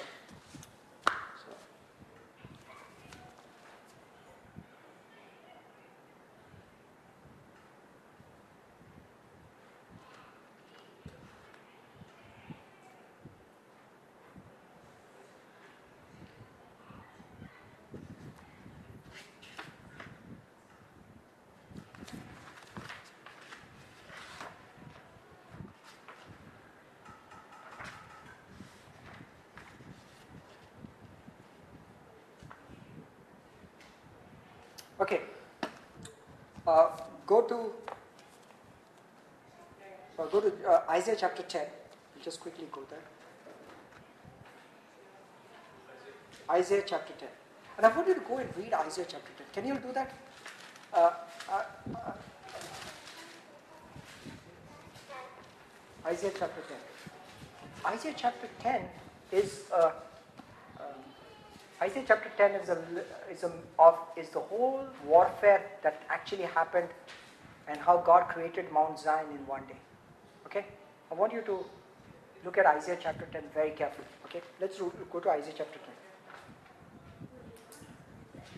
10. Okay. Um, so he is now talking, he's talking to the world.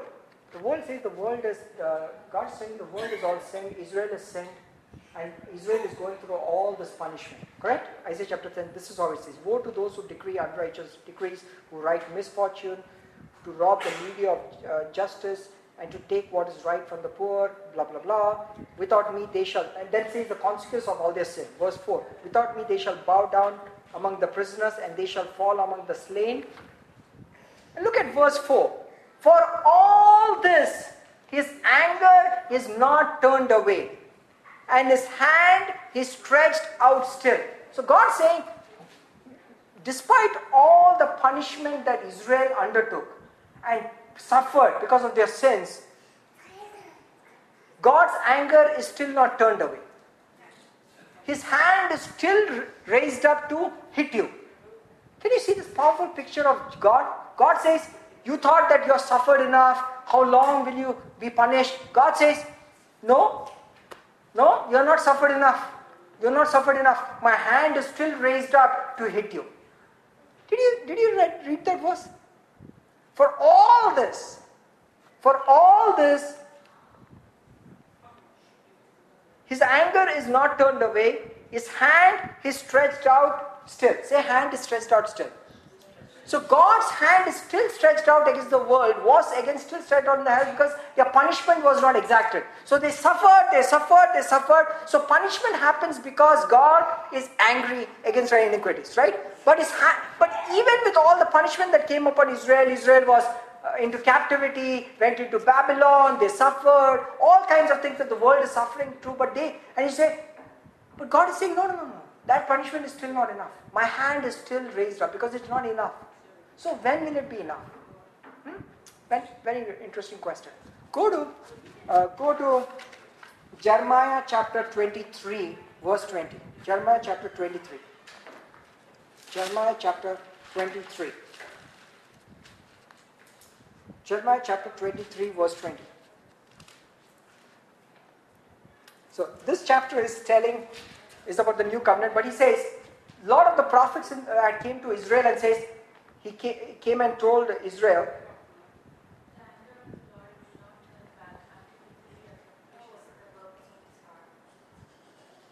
Correct. So look at verse 17. So the prophets come, came to Israel who were sinners, and uh, who, who, when they were under sin, and came and told them, The Lord has said, You shall have peace. And to everyone who walks according to the dictates of your own heart, they say, No evil shall come upon you. So, are, is the prophet saying the right thing to the people? No. Why? Why?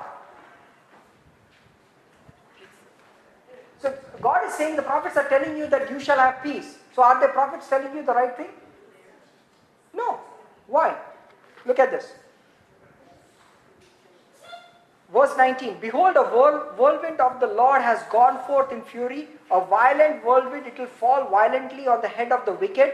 The anger of the Lord will not turn back. Say, will not turn back. Until he has executed and performed the thoughts of his heart. In the latter days, you will understand it perfectly. Do you see that?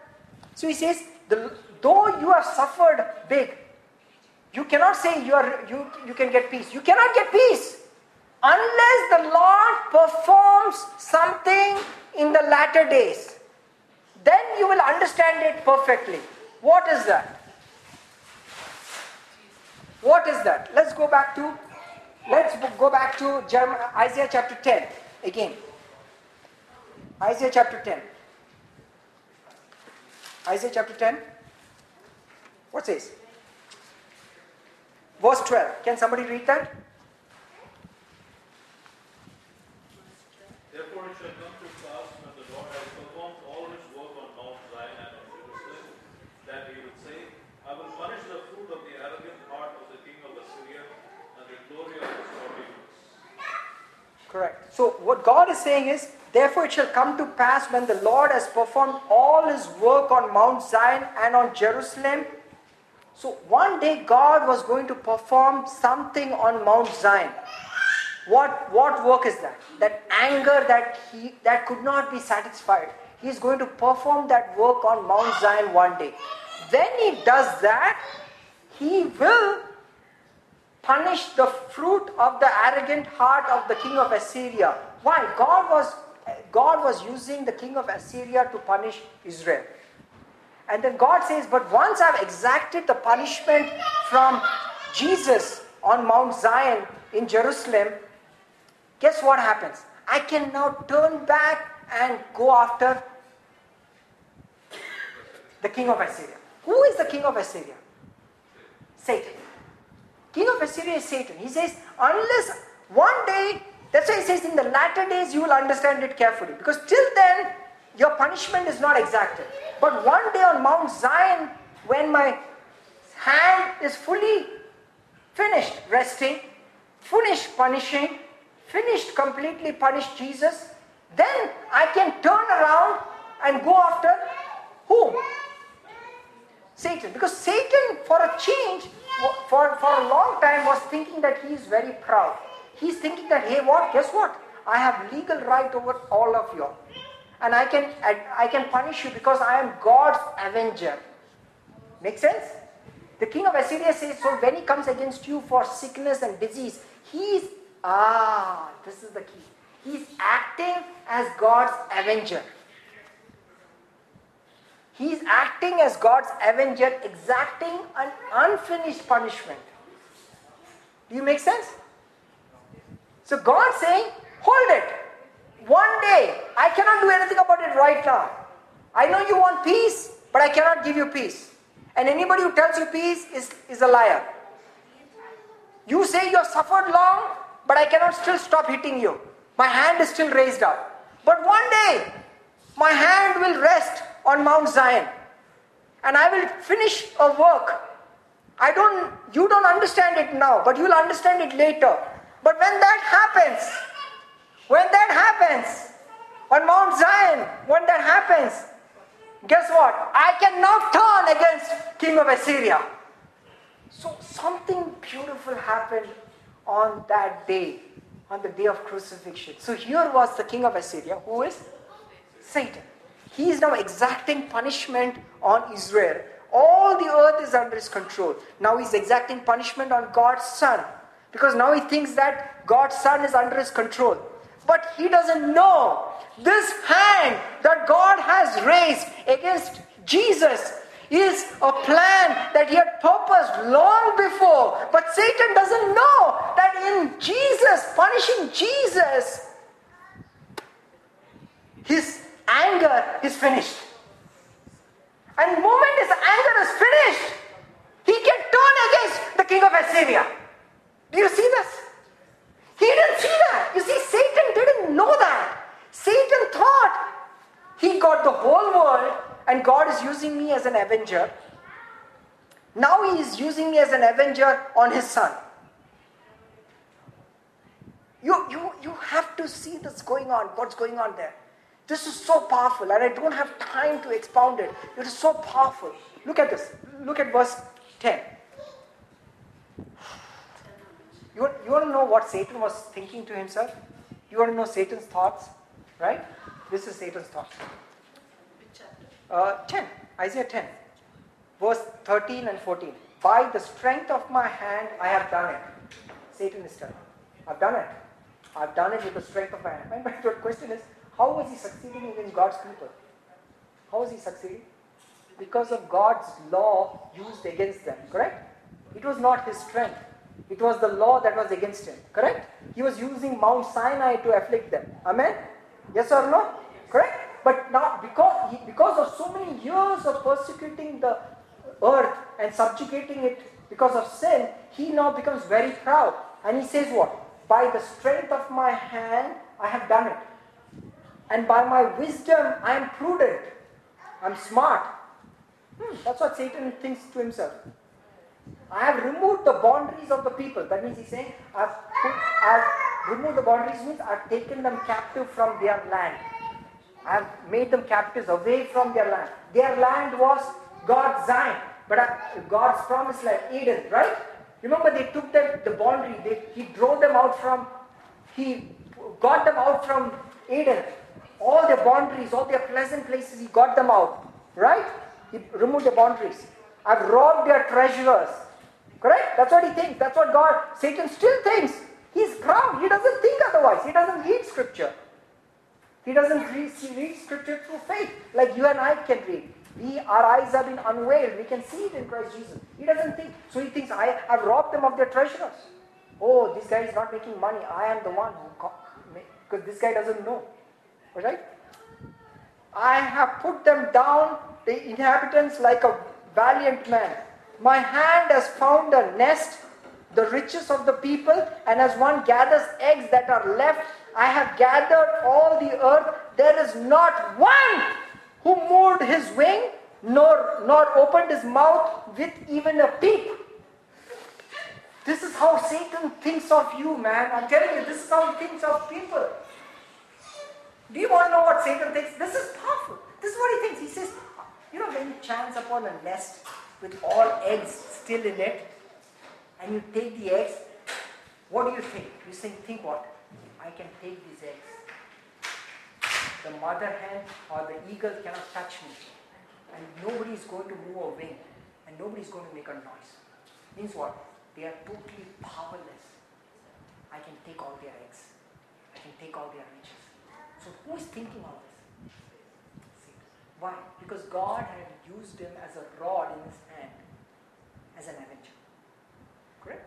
But it was only until Mount Zion happened, right? So he doesn't know this. So this, this is all going through his head. I have now got the whole world, I've got Jesus. So now I can kill his son and the whole vineyard becomes mine. Remember that parable? Let's kill his the son.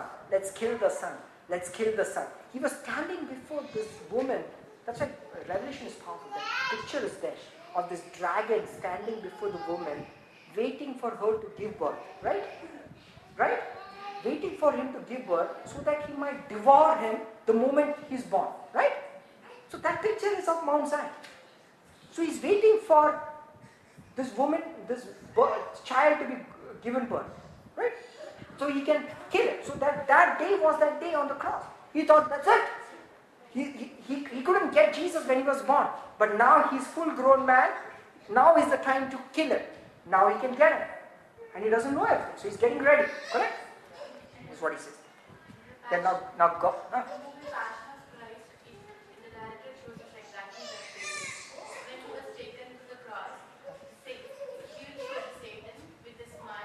Right. And after the crucifixion is all done and he says it's, it's end and it's all done, he will, he will be taken into the pit.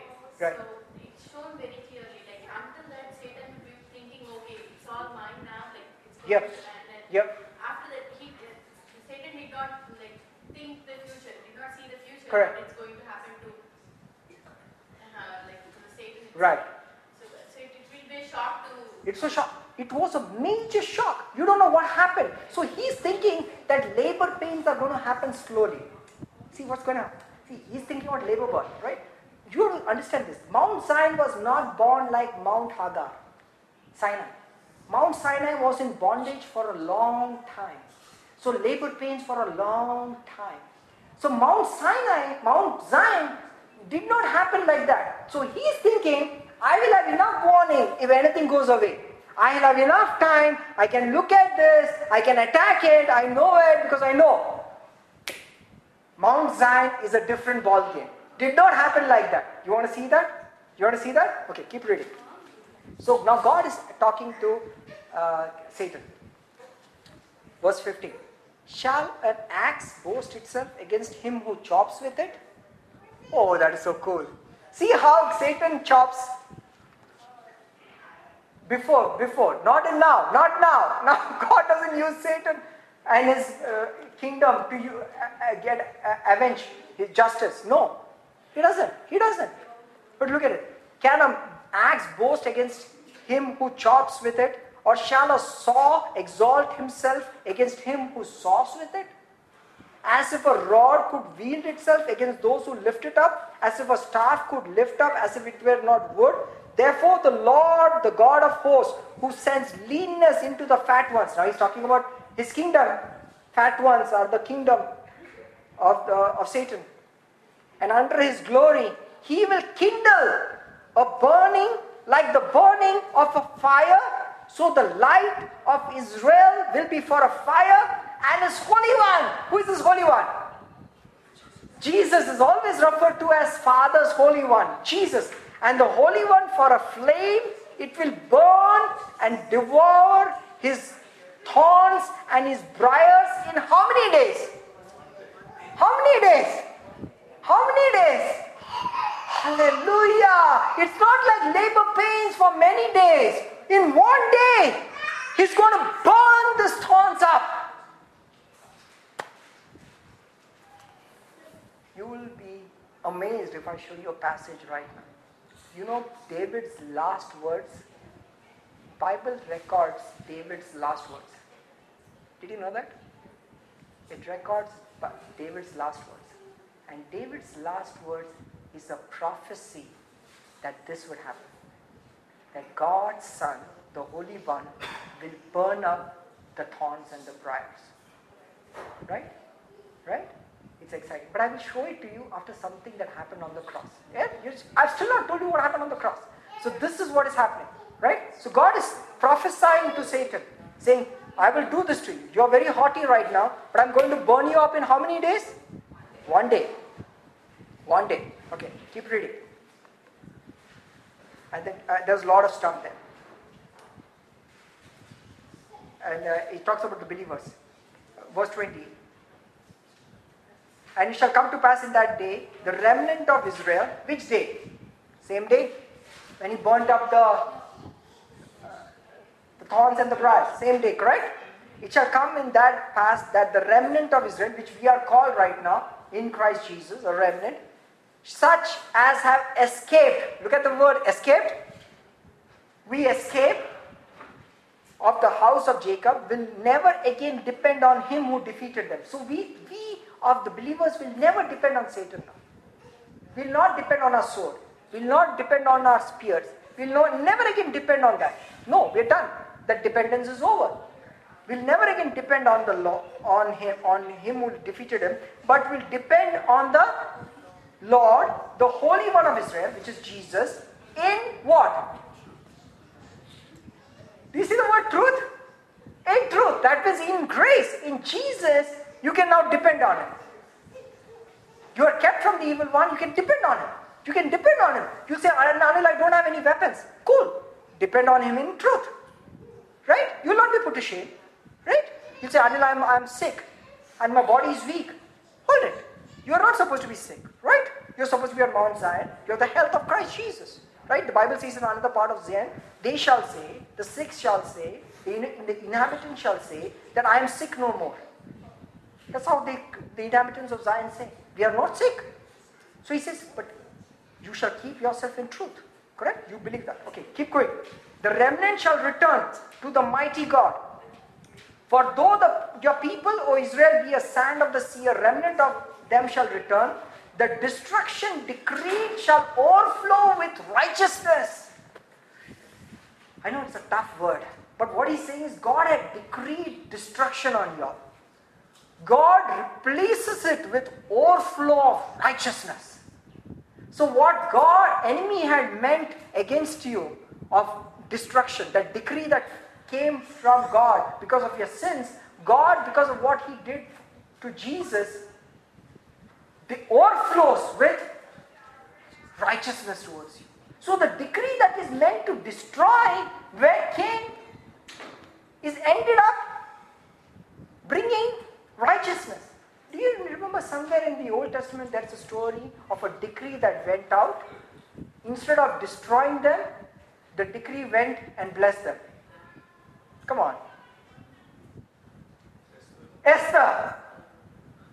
See, the decree went first from Haman to destroy the Jewish people.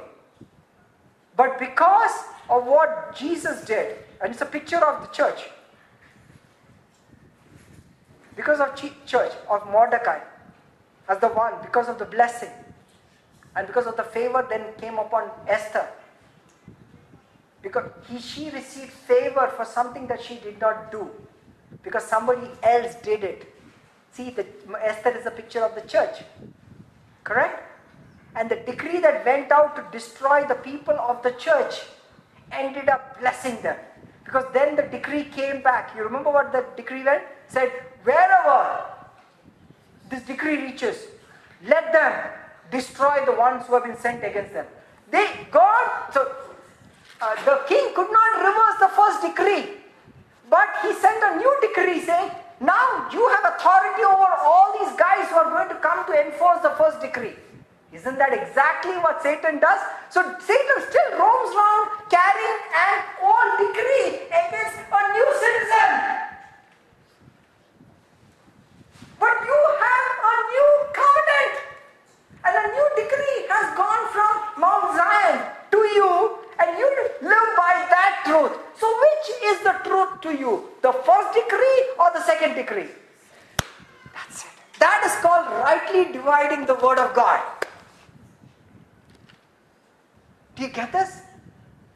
This is why it says, Paul said to Timothy, Know you to rightly divide the God, because the workman who rightly divides the God will not be ashamed. Because if you think that the first decree is for you, you're going to be put to shame. Because the one who walks wrong with the first decree is still on the earth, and you are on the earth. But you are only protected when you believe the truth. The truth is the present truth, not the old truth of Mount Sinai, the present truth of a new decree which says, You are on Mount Zion, nobody can touch you, you have a right to protect yourself. So the decree of destruction overflowed with righteousness. Do you see that picture? This, this picture, this Isaiah 10, is a secret. I mean, there's so much stuff. Can you believe all this is all in the Bible? Sitting there, I mean, everything is there of what happened. I, I will show you something that will blow your mind. I mean, bless you. Not blow your mind. Bless you. Bless you. Bless you. I'm not even come to it. But I'm just excited about this one verse, right? Overflow with righteousness. You have the picture? Jesus is hidden all throughout the Bible. All throughout the Bible. I mean, you just, I'll show you something later on next time. Something. I'll call it the Aleph Taf. The mystery of the Aleph Taf. Oh, it's so powerful. So powerful. But yeah, that's something different. Okay. The uh, destruction decree shall overflow with righteousness, for the Lord of hosts will make a determined end in the midst of all the land. What is he talking about? God has decided that this punishment will make happen in the middle of the land. What is in the middle of Israel? What is in the middle of Israel? Jerusalem. In the middle of Jerusalem is Mount Zion. In Mount Zion is the cross. And on that, he's determined that he will finish the work there. Remember, I, um, Isaiah 10 says, verse 12, it shall come to pass when the Lord has performed his work on Mount Zion, on Jerusalem, then he will turn, right? Remember, I showed you in Jeremiah that in the latter days you will understand perfectly. The anger is not turned yet, yet. Don't keep telling these people, peace, peace, peace. No, no, no, the anger has not turned it yet. My hand is still, my hand is still raised up. Okay, my hand is still raised up. Right? Okay, okay. I want you to, I want you to, I want you to look at the next verse, the most powerful verse here. Therefore says the Lord of hosts. Can you read that? Verse 24. O my people, who dwell in, who dwell in, so he's talking to whom? People in Zion. He's talking to me. What is he telling you? So God has to tell you something about this king of Assyria, what he has to tell you? Look at what he says. Oh my people who dwell in Zion, not to everybody else, but to those who dwell in Zion, do not be afraid of the Assyrian. Don't be afraid of Satan now. For he shall strike you with a rod and lift up his staff against you in the manner of Egypt. Like, like he would persecute the Israelites in Egypt. He'll try to strike you with that, right? Right? For a little while, and the indignation will cease. When will it cease? On the cross.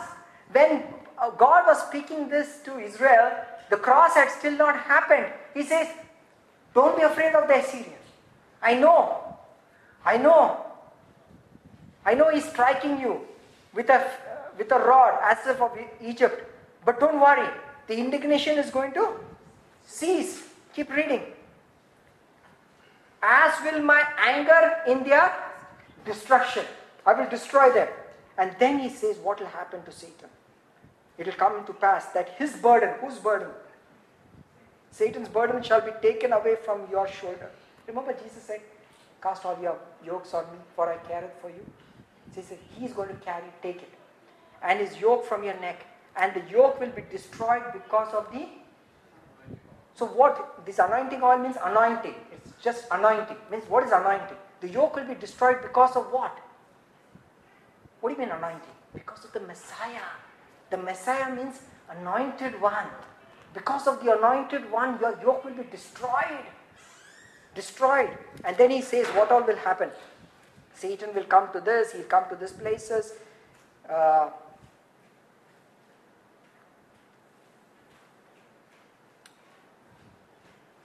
he's talking about all his kingdoms. And then says verse 32, Yet he will remain at Nob that day, he will shake his fist at the mount of the daughter of Zion, the hill of Jerusalem. There you go. Satan can only shake his fist against the mount of Zion.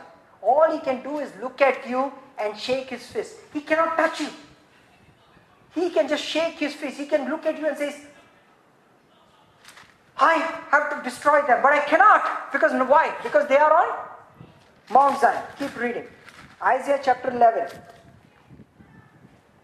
Then there shall come forth a rod from the stem of Jesse. A branch shall grow out of his roots. The Spirit of the Lord shall rest upon him. The Spirit of wisdom and understanding. The Spirit of counsel and might. The Spirit of knowledge and the fear of the Lord. Keep reading. That's the menorah, right? It's the seven spirits of God resting on Jesus Christ. If you count it, there are seven. This is the menorah. This is the picture the rod. It's an almond rod. This is what John saw when he turned to look. And Jesus walking in the candlestands. There were seven candlestands. Jesus was in the midst. And the, pre- uh, the presentation of there is Jesus walking in the candlestand. The same candlestand is the menorah. And the seven spirits. And he says the seven fires burning before his throne are the seven spirits of God. So here he's saying, look at Jesus. The rod will come out from Jesus. And then uh, I, I don't want to go into the rest of it, but he says, His delight will be in the fear of the Lord, talking about Jesus. Not he shall, but with righteousness he shall judge the poor and decide with equity the meek of the earth. He shall strike the earth with the rod of his mouth and with the breath of his lips. He shall slay the wicked. Righteousness shall be his belt of his loins, and faithfulness the belt of his waist. Now look at what he says. The wolf shall dwell with the lamb, the leopard shall lie down with the young calf, the calf with the young lion. The little child shall lead them, the cow and the bear shall graze. The nursing child shall play with the cobra's hole, and the weaned child shall put his hand in the viper's den. They shall not hurt nor destroy in all my holy mountain. So, on this mountain, Satan now for the first time has no power. So, the lion will lie with the lamb. So tell me this who had a problem first? The lion or the lamb? Huh? The lamb had a problem. Lion never had a problem. So who was the lion? Satan. The lamb always was afraid of the lion. But on this mountain, the lamb lies down with the lion because we are on in the earth. He cannot touch us. Okay? Then he says, so many pictures of it. The leopard shall lie down with the young goat. Who had a problem before?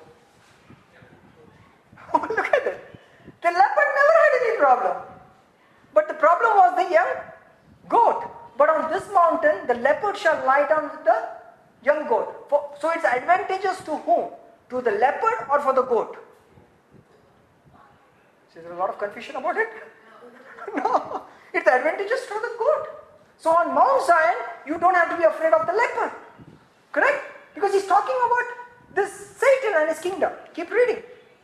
A calf and the young lion and the fatling together. A young, ch- a little child shall lead them. That means even a believer who is not grown up in the Lord can has authority over demons and all these powers of the enemy. Correct? Correct. Keep reading. The cow and the bear shall graze. Who had a problem before? The cow. Right? The young lions shall lie down together. The lion shall eat straw like the ox. Ox and the lion? The ox.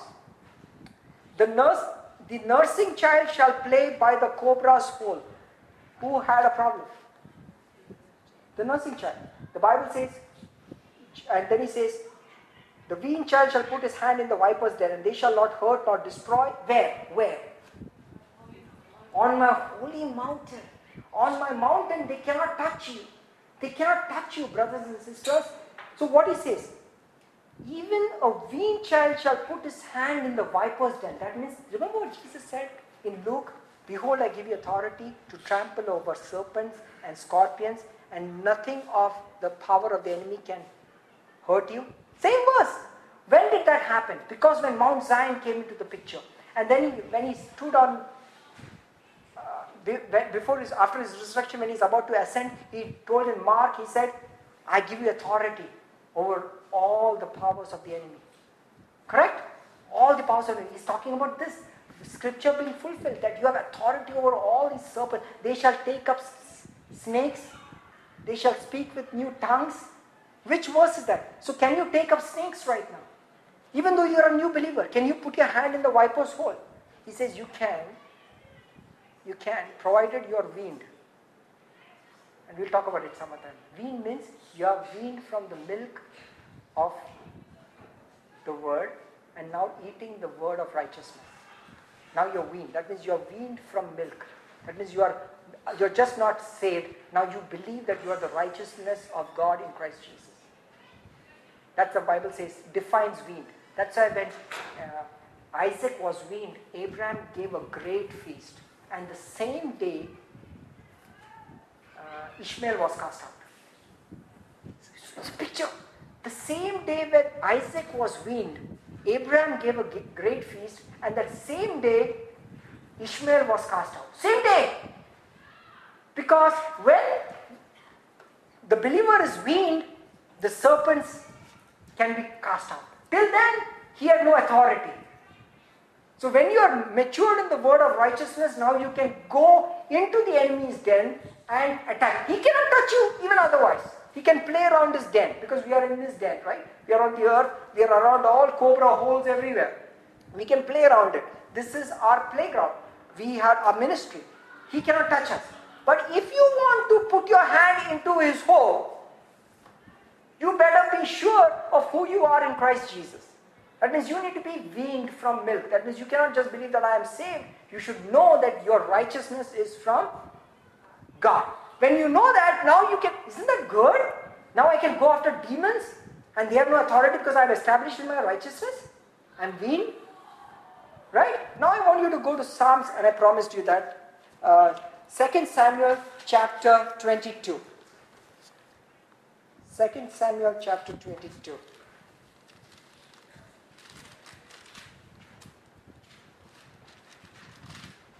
Second Samuel chapter 22.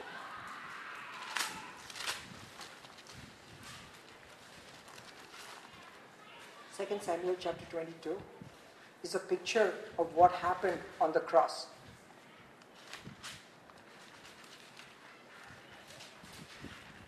Second chapter, chapter 22. Okay. Uh, uh, George, can you come over here and read it so? So uh, George is going to just read this. So this is a picture of what happened to Jesus on the cross. So this is what happened. Jesus was on the cross, right? He was hanging on the cross for three hours from the third, uh, from the sixth hour to the ninth hour. There was darkness on the earth. That's when he started suffering. That's where he started. Remember the hand that was not finished, finished pain, the hand that of God that was raised up was never satisfied with punishment. That came upon Jesus that time. From the ninth hour sixth hour to the ninth hour. And then he started seeing stuff. Then he started suffering. He started really suffering. And a lot of things happened. And the Bible talks about what happened in this psalm. This is a prophetic psalm. Uh, it's not a psalm actually, it is hidden in 2 Samuel chapter 22. it is hidden there. Oh, what happened? What Jesus spoke and what was the response of God. And something very beautiful happened. And you, have, I don't think you have read this before. I don't think you have read this. So I want Josh to read this very carefully and very loudly, and I will tell you what happened. Okay? Keep reading. So was one onwards? Uh, yes. Now this is Jesus on the cross praying. Correct? See, remember Jesus cried out. The Bible says on the cross, two or three times he cried out. And the Bible says in Hebrews, he was heard because of his fervent prayers. And God delivered him from death. And a lot of places says God delivered Jesus not because he was son of God. No. He delivered because he was perfect and righteous as a man and was obedient and he cried out to the Lord. You should see the cry of Jesus to his father and read this. Okay? Keep reading. Then David spoke to the Lord the words of this song on the day when the Lord had delivered him from the hand of all his enemies and from the hand of Saul. And he said, The Lord is my rock and my fortress and my deliverer, the God of my strength in whom I will trust, my shield and the horn of my salvation, my stronghold and my refuge, my Savior, you save me from violence. I will call upon the Lord who is worthy to be praised. So shall I be saved from my enemies. When the waves of death surrounded me, the floods of ungodliness made me afraid. The sorrows of Sheol surrounded me. The snares of death confronted me. In my distress, I called upon the Lord and cried out unto my God. And he heard my voice from his temple, and my cry entered his ears. Then the earth shook and. Right. So look at this what happened. When the waves of death surrounded Jesus, he's about to die. Now he is his soul is now getting separated from God. That is death. That is death. Right? That is death. He's about to, and, he, and he's about to cry. And he cries out that time. He says, What does he cry out? My God, my God, why have you forsaken me? Because the punishment is lasting now three, from the sixth hour to the ninth hour. He's now taking all the punishment of all generations, past, present, future. And this is the purpose of Father God. That's why Isaiah 53 says, when they saw, when people saw him suffering, they thought God is punishing him. Yes, God is punishing him. But he was bruised for our transgression. He was chastened for our iniquities. The chastisement of our peace. The, Isaiah is telling us, no, no, no, no, no, no, no, you're getting this wrong. He is suffering, yes, by God. But it is for yours. The suffering is getting now real. Now death is coming. Now remember the king of Assyria is now getting ready. Ready. Now death is around him. He's now attacking him. He's completely not complete. He's separating him. And for the first time in that period, he says, My God, my God. And the Bible says in the Gospel, Matthew, he cried out with a loud voice, My God, my God, why have you forsaken me? He's about to die. He's dead. I mean, this is forsaken me means you are separated from eternal God. And he's about to die. And he died in his spirit. But he died crying, My God, my God. This is why have you forsaken? I mean, he could take all his punishment. I mean, he could take everything, right? I mean, God says, My hand is not. So, this is amazing. This is what Father God is. So this is exactly happening to Jesus. So he's taking this blow after blow after blow after blow after blow. So God, Jesus, like Israel, is saying, is this enough? Is this enough? Is this enough? Is not is not this enough? But the Bible says in Jeremiah, my anger is not turned yet. My hand is still raised. So he doesn't stop at the first hour, the second hour. It's like going on, and it's going to hit him, hit him, and God says, My hand is not stopped yet. It's not end. It's not going to end. So Jesus, like three hours, he suffers under this punishment of God. And he's like, so now we understand. For us, it's easy to say, you know, his hand is not raised enough. But for Jesus, it's just three hours of solid punishment. He says, God says, no, not enough. Not enough. It's not finished yet. Because it's not fully exacted, right? It's not fully exacted. He says, my hand is not raised. So he gets it, he gets completely separated and he says, and he cries out loud. And the Bible says in Matthew, My God. He never called God God. Never. He never called God. Never. Never. This is the Son who is in the very bosom of the Father. Never as once he had a relationship he called Son in his house. He was never afraid of God. He was in the Father. Father loved them. Even before we were ever created, you know, they had great communion. We always read that God created man to have fellowship. No. He was very happy and content having fellowship with his son. Very content. But he wanted to share his love. That is why he created man. Why do parents have children? To have fellowship with them? Seriously? That is so selfish. No wonder some Indian parents never let their children go after marriage. They are like producing children to have fellowship? Right? Hey, we produce children not because we want fellowship. I like we like fellowship, but because we want to share the love that we have for them, isn't it? Whether they live with us forever or not, but we still love them, isn't it? So God created that. For the first time, He said, My God, my God, my first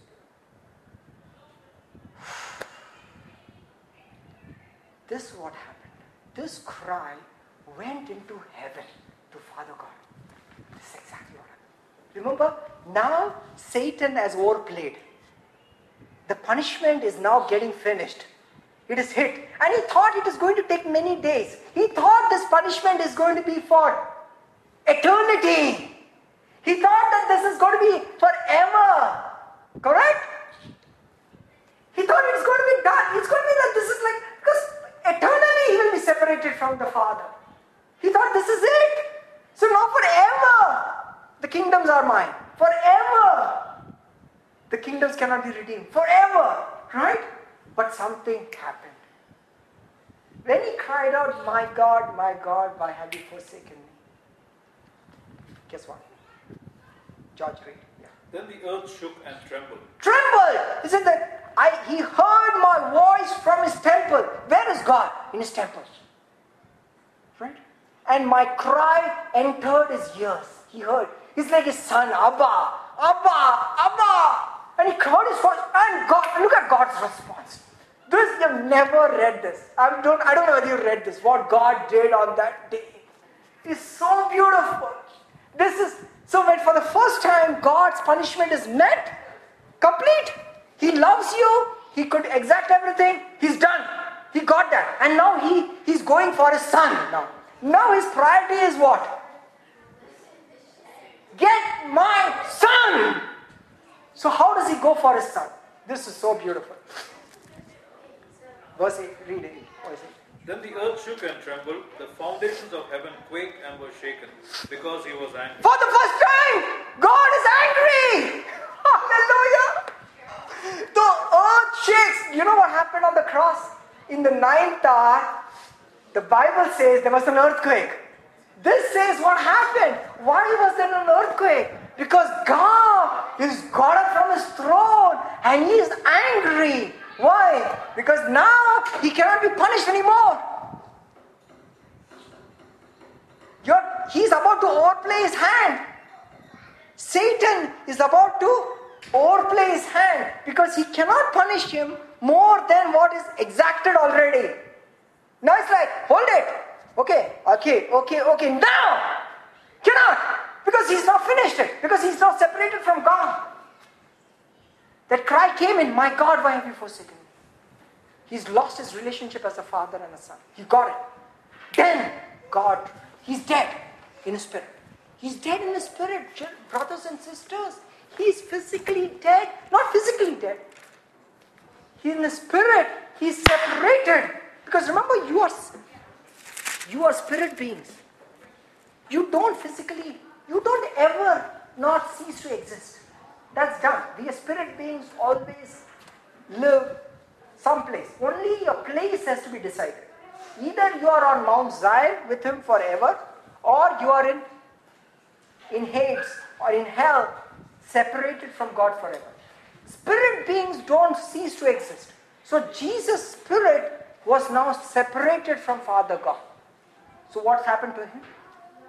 What happened to him? He died. He spiritually died. So now is the biggest question. How can a spiritually dead person be resurrected? Satan says that's not possible because that's never happened before. Spirit beings which are separated are separated forever. There is no second chance, third chance. No, no, no. Once you're separated, you're separated. That's done. So he is now thinking, this is it. The Savior of the whole world is separated from Father God. I have, I have got my ultimate victory of separation. This is death. And Jesus died spiritually. But the cry goes out to heaven. Right? And then it says, Smoke went up from his nostrils and devouring fire from his mouth, coals were kindled by it. He bowed the heavens also and came down, with darkness under his feet. He rode upon a cherub and flew, and he was seen upon the wings of the wind. He made darkness canopies around him, dark waters and thick clouds of the skies. From the brightness before him, coals of fire were kindled. The Lord thundered from heaven, and the Most High uttered his voice. He sent out arrows and scattered them. Right, hold it, hold it, hold it, hold it. Do you see this? I mean, this, if this can be put into a Hollywood movie cinematographic experience, I don't think we understand what all happened. This all happened when that earthquake happened on Jerusalem. This was happening in the heavens. You don't understand what all happened. God is now coming for his son.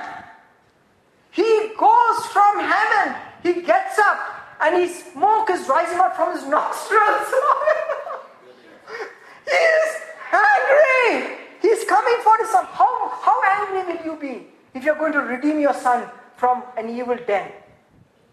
When you had the power, right? Now God is getting ready. And he says, The earth and trembled. The foundations of the heaven quaked and was shaken. Smoke went up from his nostrils, devouring fire from his mouth. Coals were kindled by it. He bowed the heavens. All of heavens dipped when he got up and shook. And he rode on a cherub. You man, I don't know what cherub is this. God riding on a cherub. This living creature. And all of the universe saw this coming. And he was seen upon the wings of the wind. He made darkness canopies round him like you're talking about universes and galaxies all swirling around him and God moving, going for his son to redeem him from hell. Really going out for hell at the furthest place. And amazing. The Lord thundered from heaven, and the Most High uttered his voice. Okay, now question is what did he say? He uttered his voice, correct? What's that? Correct! What did he say? He uttered his voice. Do you want to know what did he say? Read Psalms chapter 2. Psalms chapter 2. Psalms chapter 2. Oh, this is so beautiful. I, I wish we had a lot of time, man. I know y'all guys are so tired. Your body is like, man, I'm feeling sleepy, and I'm like, okay, uh, we'll, we'll get whatever we can. But I'm like, how do I stop now? but anyway, let's finish up this passage and we'll be done. Psalms chapter 2. Uh, I'll read this, okay? Why do the nations rage and the people plot a vain thing? He's talking about Satan. The kings of the earth set themselves, and the rulers take counsel against the Lord and against his anointed. Exactly. Saying, Let us break their bonds in pieces and cast their cords from us. That's exactly what the king of Assyria said. Let's now get, get rid of this father and his son business forever. The, the kings means all these demonic powers. All these demonic powers. And he says, He who sits in the heavens shall. Who has the last laugh? God. How does he come? The Lord shall hold them in derision. He shall speak to them in his wrath and distress them with his deep displeasure. Yet I have set my sin, king on my holy hill of. Let me ask you, when was Zion created?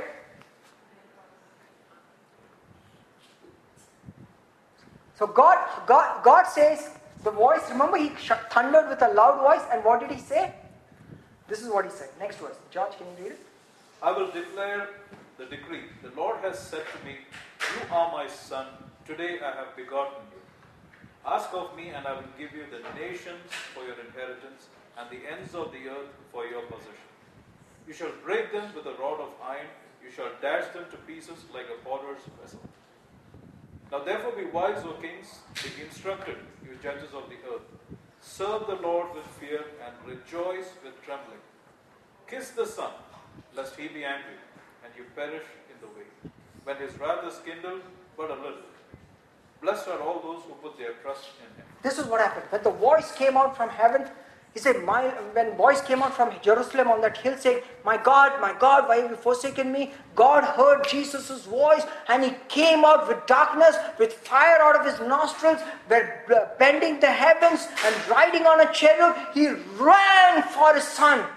And he came down to his son and said, You! He went down to hell to his son because he's separated from God. He, goes, he went to his dead soul, his soul that is separated and tormented and separated for him. And he looks to his son and says, You, my son, I have set you on Mount Zion. Today, I have birthed you. Rise up. And his spirit rose up, and boom, it went from the deepest darkness. It went up to the highest mountain. Can you believe that thing? God went down to the deepest places and said to his son and said, Today I have begotten you. Means, what does begotten mean? What does begotten mean? Today means today. Today, when you call my name, my God, my God, why have you forsaken me? I have begotten you. Means I'm saying, get up. I have given you birth. That is why he's called the firstborn. Remember, he was never born before that. See, Jesus was never born. He never had a birthday. He was always was. See, why was he born? He was born on on the day of crucifixion. For the first time, God said, called out to that soul when the king of Assyria, Satan was telling that we are going to break our bonds and destroy ourselves, and we'll, but God in heaven laughs. And he comes riding on a cherub and he says, Today I have begotten you.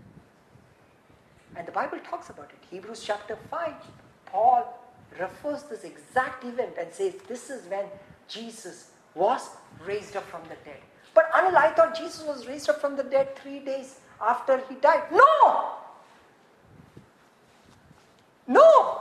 Do you want to, do you want to know good doctrine? Jesus was raised that time. Everything happened on the cross. Oh, you will love this. You will love this teaching because now it will clarify a lot of things. That is why First Peter says that he, not being dead in the spirit, ah, but dead in the body, but not being dead in the spirit, went down to the prison and to the spirits that were held in bondage before the flood and preached to them and led captivity captive. How can he do that? Because in the body he was dead, but in the spirit he was. And what did he do? Satan was thinking that this is going to be multi-generational event, multi-millennial. He will be separated from God, and I have a great reign. But everything happened when? Everything happened suddenly. How can you give birth suddenly? That is why Bible says Oh, do you want to see about Mount Zion? How, how fast that birth happened? Oh, can a nation be born at once? Remember, in one day? We think about it's about Israel. No, brother, sister, this is not about Israel. See, everything about Zion has a parallel in the physical nation of Israel. Everything. But the, the substance is the Zion. So, oh, you want to see this? You want to see this? Go back to read. Remember Isaiah 53 53 talks about Jesus' death on the cross? How many of you know that? Okay, if you don't know that, you should read that. Isaiah 53 is the is a mandatory chapter for all believers. You have to know that that chapter is of Jesus, right? Isaiah chapter 54 starts by saying what? Isaiah chapter 54, can you read that? Sing, O barren, you who have not borne. Break forth into singing and cry aloud, you who have not labored with child. For more are the children of the desolate than the children of the married woman, says the Lord. Enlarge the place of your tent, and let them stretch out the curtains of your dwellings. Okay, hold it. So, say, sing, O barren, you who have not born, break up. So this, he's saying, he's telling to Zion, you who have not labored with children, for more are the children of the desolate than the children of the mar- married. Okay.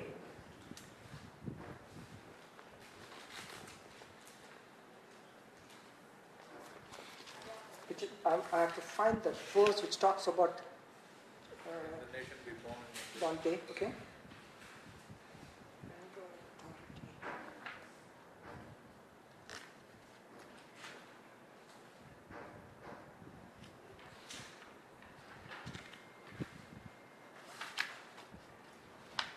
I have so many verses, but I have to look at that. Okay, it says, uh, uh, Galatians chapter 4. So what happened in let's let's stay with Isaiah chapter 54. It says, Sing, O barren, you have not born, break forth into singing, cry aloud, you have not huh? Isaiah 66 8. But finish this. It says, You have not labored with child. So this Zion was not laboring with child. See, even before he labored with child, she gave birth. So on the cross, Zion happened quickly. It did not happen with labor. It happened quickly. You thought that God will take some more time. No, it happened quickly. Okay, Isaiah, uh, Isaiah chapter Isaiah chapter 66. Oh yeah, there you go. There you go. Zion. Okay. Okay, you want to hear the sound that came from the temple?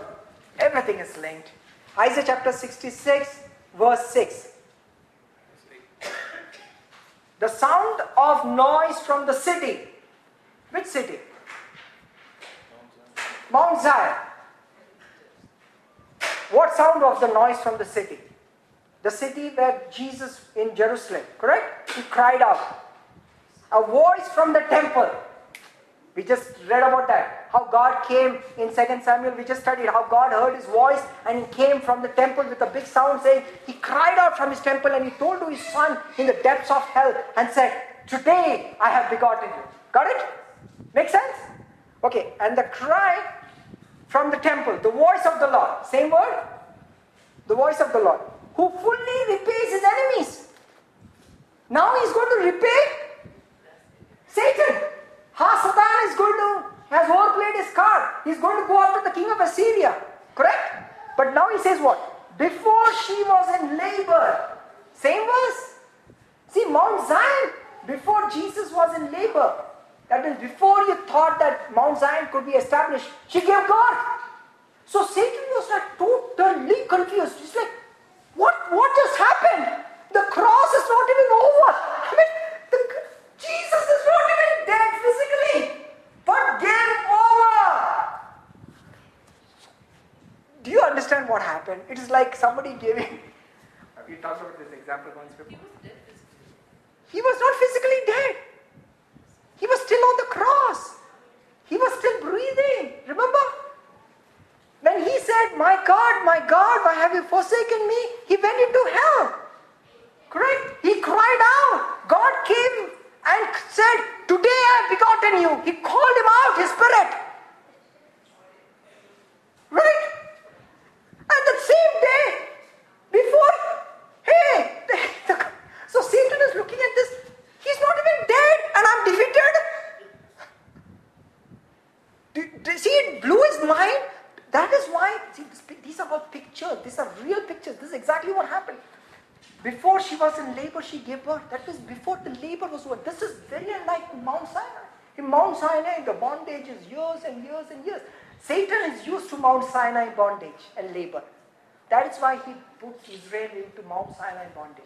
That's why they suffer and suffer and suffer and suffer and suffer. But for Zion, Jesus redeemed Jew and Gentile. to those who believe. Into Mount Zion immediately. It immediately happened. Okay, hear this. Before she was in labor, she gave birth. Before her pain came, she delivered what? Hold it. She delivered what? Where did we read a male child was born? Today I have begotten you. What child was that? Male child. Remember we studied in the other passage a male lamb, a male had to become. Uh, Malachi, we said, uh, we don't have a male. You didn't bring a male to me. We studied that, I think we got it. Why important it's for a male child? A male child. Remember the, the uh, vision in Revelation? The dragon was waiting with, before the woman. Her child was caught up to God and his throne suddenly. So the Satan came to uh, uh, devour the child as soon as it is born. It's a picture of Zion. So he, Zion is going to be created and he wants to devour it as soon as it's born. But before he can even go, he's caught up to the God on his throne. Exactly what happened. So immediately he was caught up from the deepest hell to the highest mountain, Mount Zion, on one minute. Not, sorry, not one minute, I don't even know. The voice went out and it came. So before she even was in labor, she gave birth to a male child. Correct? Amen? Just stick with me because I know this is a little deeper teaching. But do you like this? Because I, at least you understand what happened on the cross. Not all this all jumbled bits of my God, my God, Father died, bro- brother, everybody all mixed up, jang pang, and you're like, so when did Jesus die? Then why did he say he's finished? Then why did he say, I commit my spirit into your hand? If he's separated from God, how can he commit his spirit to the. See, there's all this confusion about it. The, it was bad news. Say bad news. Very bad news for Satan. No time for preparation. No time to preempt anything what happened. This was a strategic, major blindside blow to Satan. Because this was a plan of God. He's going to use Satan to avenge the justice, the punishment. But when he tries to overplay, my son is going to get separated forever. And then I will raise him up and cause him to be born. And he rose up and became to Jesus on, on Mount Zion. So now his physical position, his spiritual position is where? Where Jesus, uh, spiritual position is where? On Mount Zion. Where did I read it? Did, did I make it up? No. Where did I read it? No. About Jesus being put on Mount Zion on that day, where did we read it? Psalms chapter 2. Go back to Psalms chapter 2. You, I want you to get established in it. Why is it important? Because if it has happened to him, it doesn't have to. It has happened to you too. Psalms chapter 2. What is the first word that God said to his son? Psalms chapter 2. Psalms chapter 2. The Lord has said to me, You are my son. Not that, before that. Verse 5. Yet I have set my king on my holy hill of Zion. Correct! So God sends Jesus on the holy hill of Zion and then calls him out and says, Begot, today I have begotten you. So the Zion came first. So he set him up. He set him up. But Jesus physically is still where? On the earth. Where is his spirit? In Mount Zion. Make sense? Just like where are you right now? On the earth. On earth, Jerusalem. Where is your spirit? On Mount Zion. See? Exactly what happened to Jesus where you are. So your victory is as dramatic as his victory. Satan did not see this with Jesus, he does not see it with you. Make sense? So you understand you are not on Mount Sinai, Jerusalem. You are on Mount Zion, Jerusalem. That is why the Bible says Jerusalem is a plural word. You know something? In in Hebrew is cherubim, uh, Elohim is all plural. The M in Hebrew is like S in English. So that is why the word says Elohim as a clue to all the Jews that God is three. It's hidden in that, a plurality. That is why God says, Elohim said, Let us, let us make God. So exactly, but why is Jerusalem plural? It's as if it says Jerusalems. Right? Why there are Jerusalems? Why? Because there are there's a physical Jerusalem and there is heavenly Jerusalem. Make sense? Okay, keep reading. Before her pain came, she delivered a male child. Who has heard such a thing? Who has heard such a thing? Who has seen such things? Nobody has seen. It's never a. Shall a earth be made to give birth in one day? Now he's talking about a physical city. Shall a nation be born at once? So which nation was born that day? Huh? Which nation was born? Mount Zion. That's a nation. Remember, it's a city, it's a country, it's heavenly Jerusalem, it is Mount Zion, it's got mountain of holiness, it's got different names, but it is a nation. See, that's why it says our citizenship is not from here. Citizenship always belongs to a nation. So he says nation. But I thought a child was born, right? Isn't it? The previous verse says a child was born, isn't it? Here, uh, John? So why is talking about a nation being born? Happened at the same time. We are in him. When Jesus was raised up in a spirit, we were raised up in the spirit. When Jesus suffered for his punishment, remember who passed over the Kidron Valley? He and his disciples. But who suffered Kidron Valley? Jesus. But we get to get to the place without going through the suffering. Isn't that cool? So when the male child was born, the nation was born. Say the male child, the nation. The male child, the nation. Get this, get this in your spirit. When the male child was born, the nation was born. And the nation was born, and then guess what? As soon as Zion was in labor, there you go. Just, just so that it, and people don't get misunderstood. As soon as Zion was in labor, she gave birth to her children. Who are the children? I thought only a male child was born, right? Who are the other children who were born? All of us. All our spirits were raised up with Jesus in heavenly places. Isn't that cool? Isn't it exciting that our spirits are now in heaven with Jesus in Mount Zion?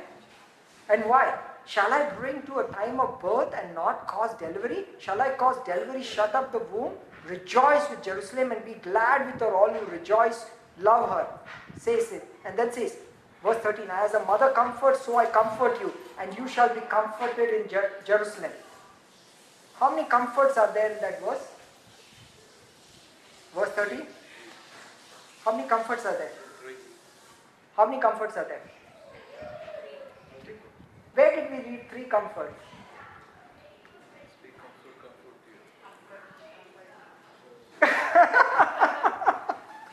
See, uh, Isaiah chapter 40 said, Comfort, speak comfort, speak comfort to Jerusalem.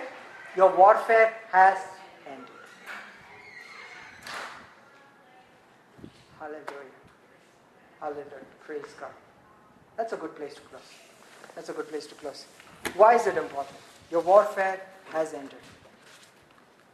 Oh, by the way, I didn't tell you about what, what G, uh, the prayer of David, the last prayer, the last words of David. Huh? I'm not going to go in that. Uh, 1 Samuel chapter 22 is this passage, right? Read 1 Samuel chapter 23. The last words of David is he's talking about Satan. The thorns and the briars will not be destroyed by any man, but it will be destroyed by you, O God, the Holy One of Israel. Where did we read that the thorns and the briars will be destroyed? In Isaiah, Isaiah chapter 10. So the message is that Satan has no power over you, brothers and sisters. Now, you are on Mount Zion. You are a different kingdom. Uh, next time we'll study about Isaiah chapter 65. and the benefits on Mount Zion. It's powerful. It talks about this table that is available for you. That you will eat, but others will lack. You will drink, but others will thirst. He's talking about these two kingdoms, these two mountains that are solely different. I want you to get this revelation of it. Don't, don't start believing that my, oh, God is still angry with me. Now you understood. God is not angry with you. He's finished. He's finished, right?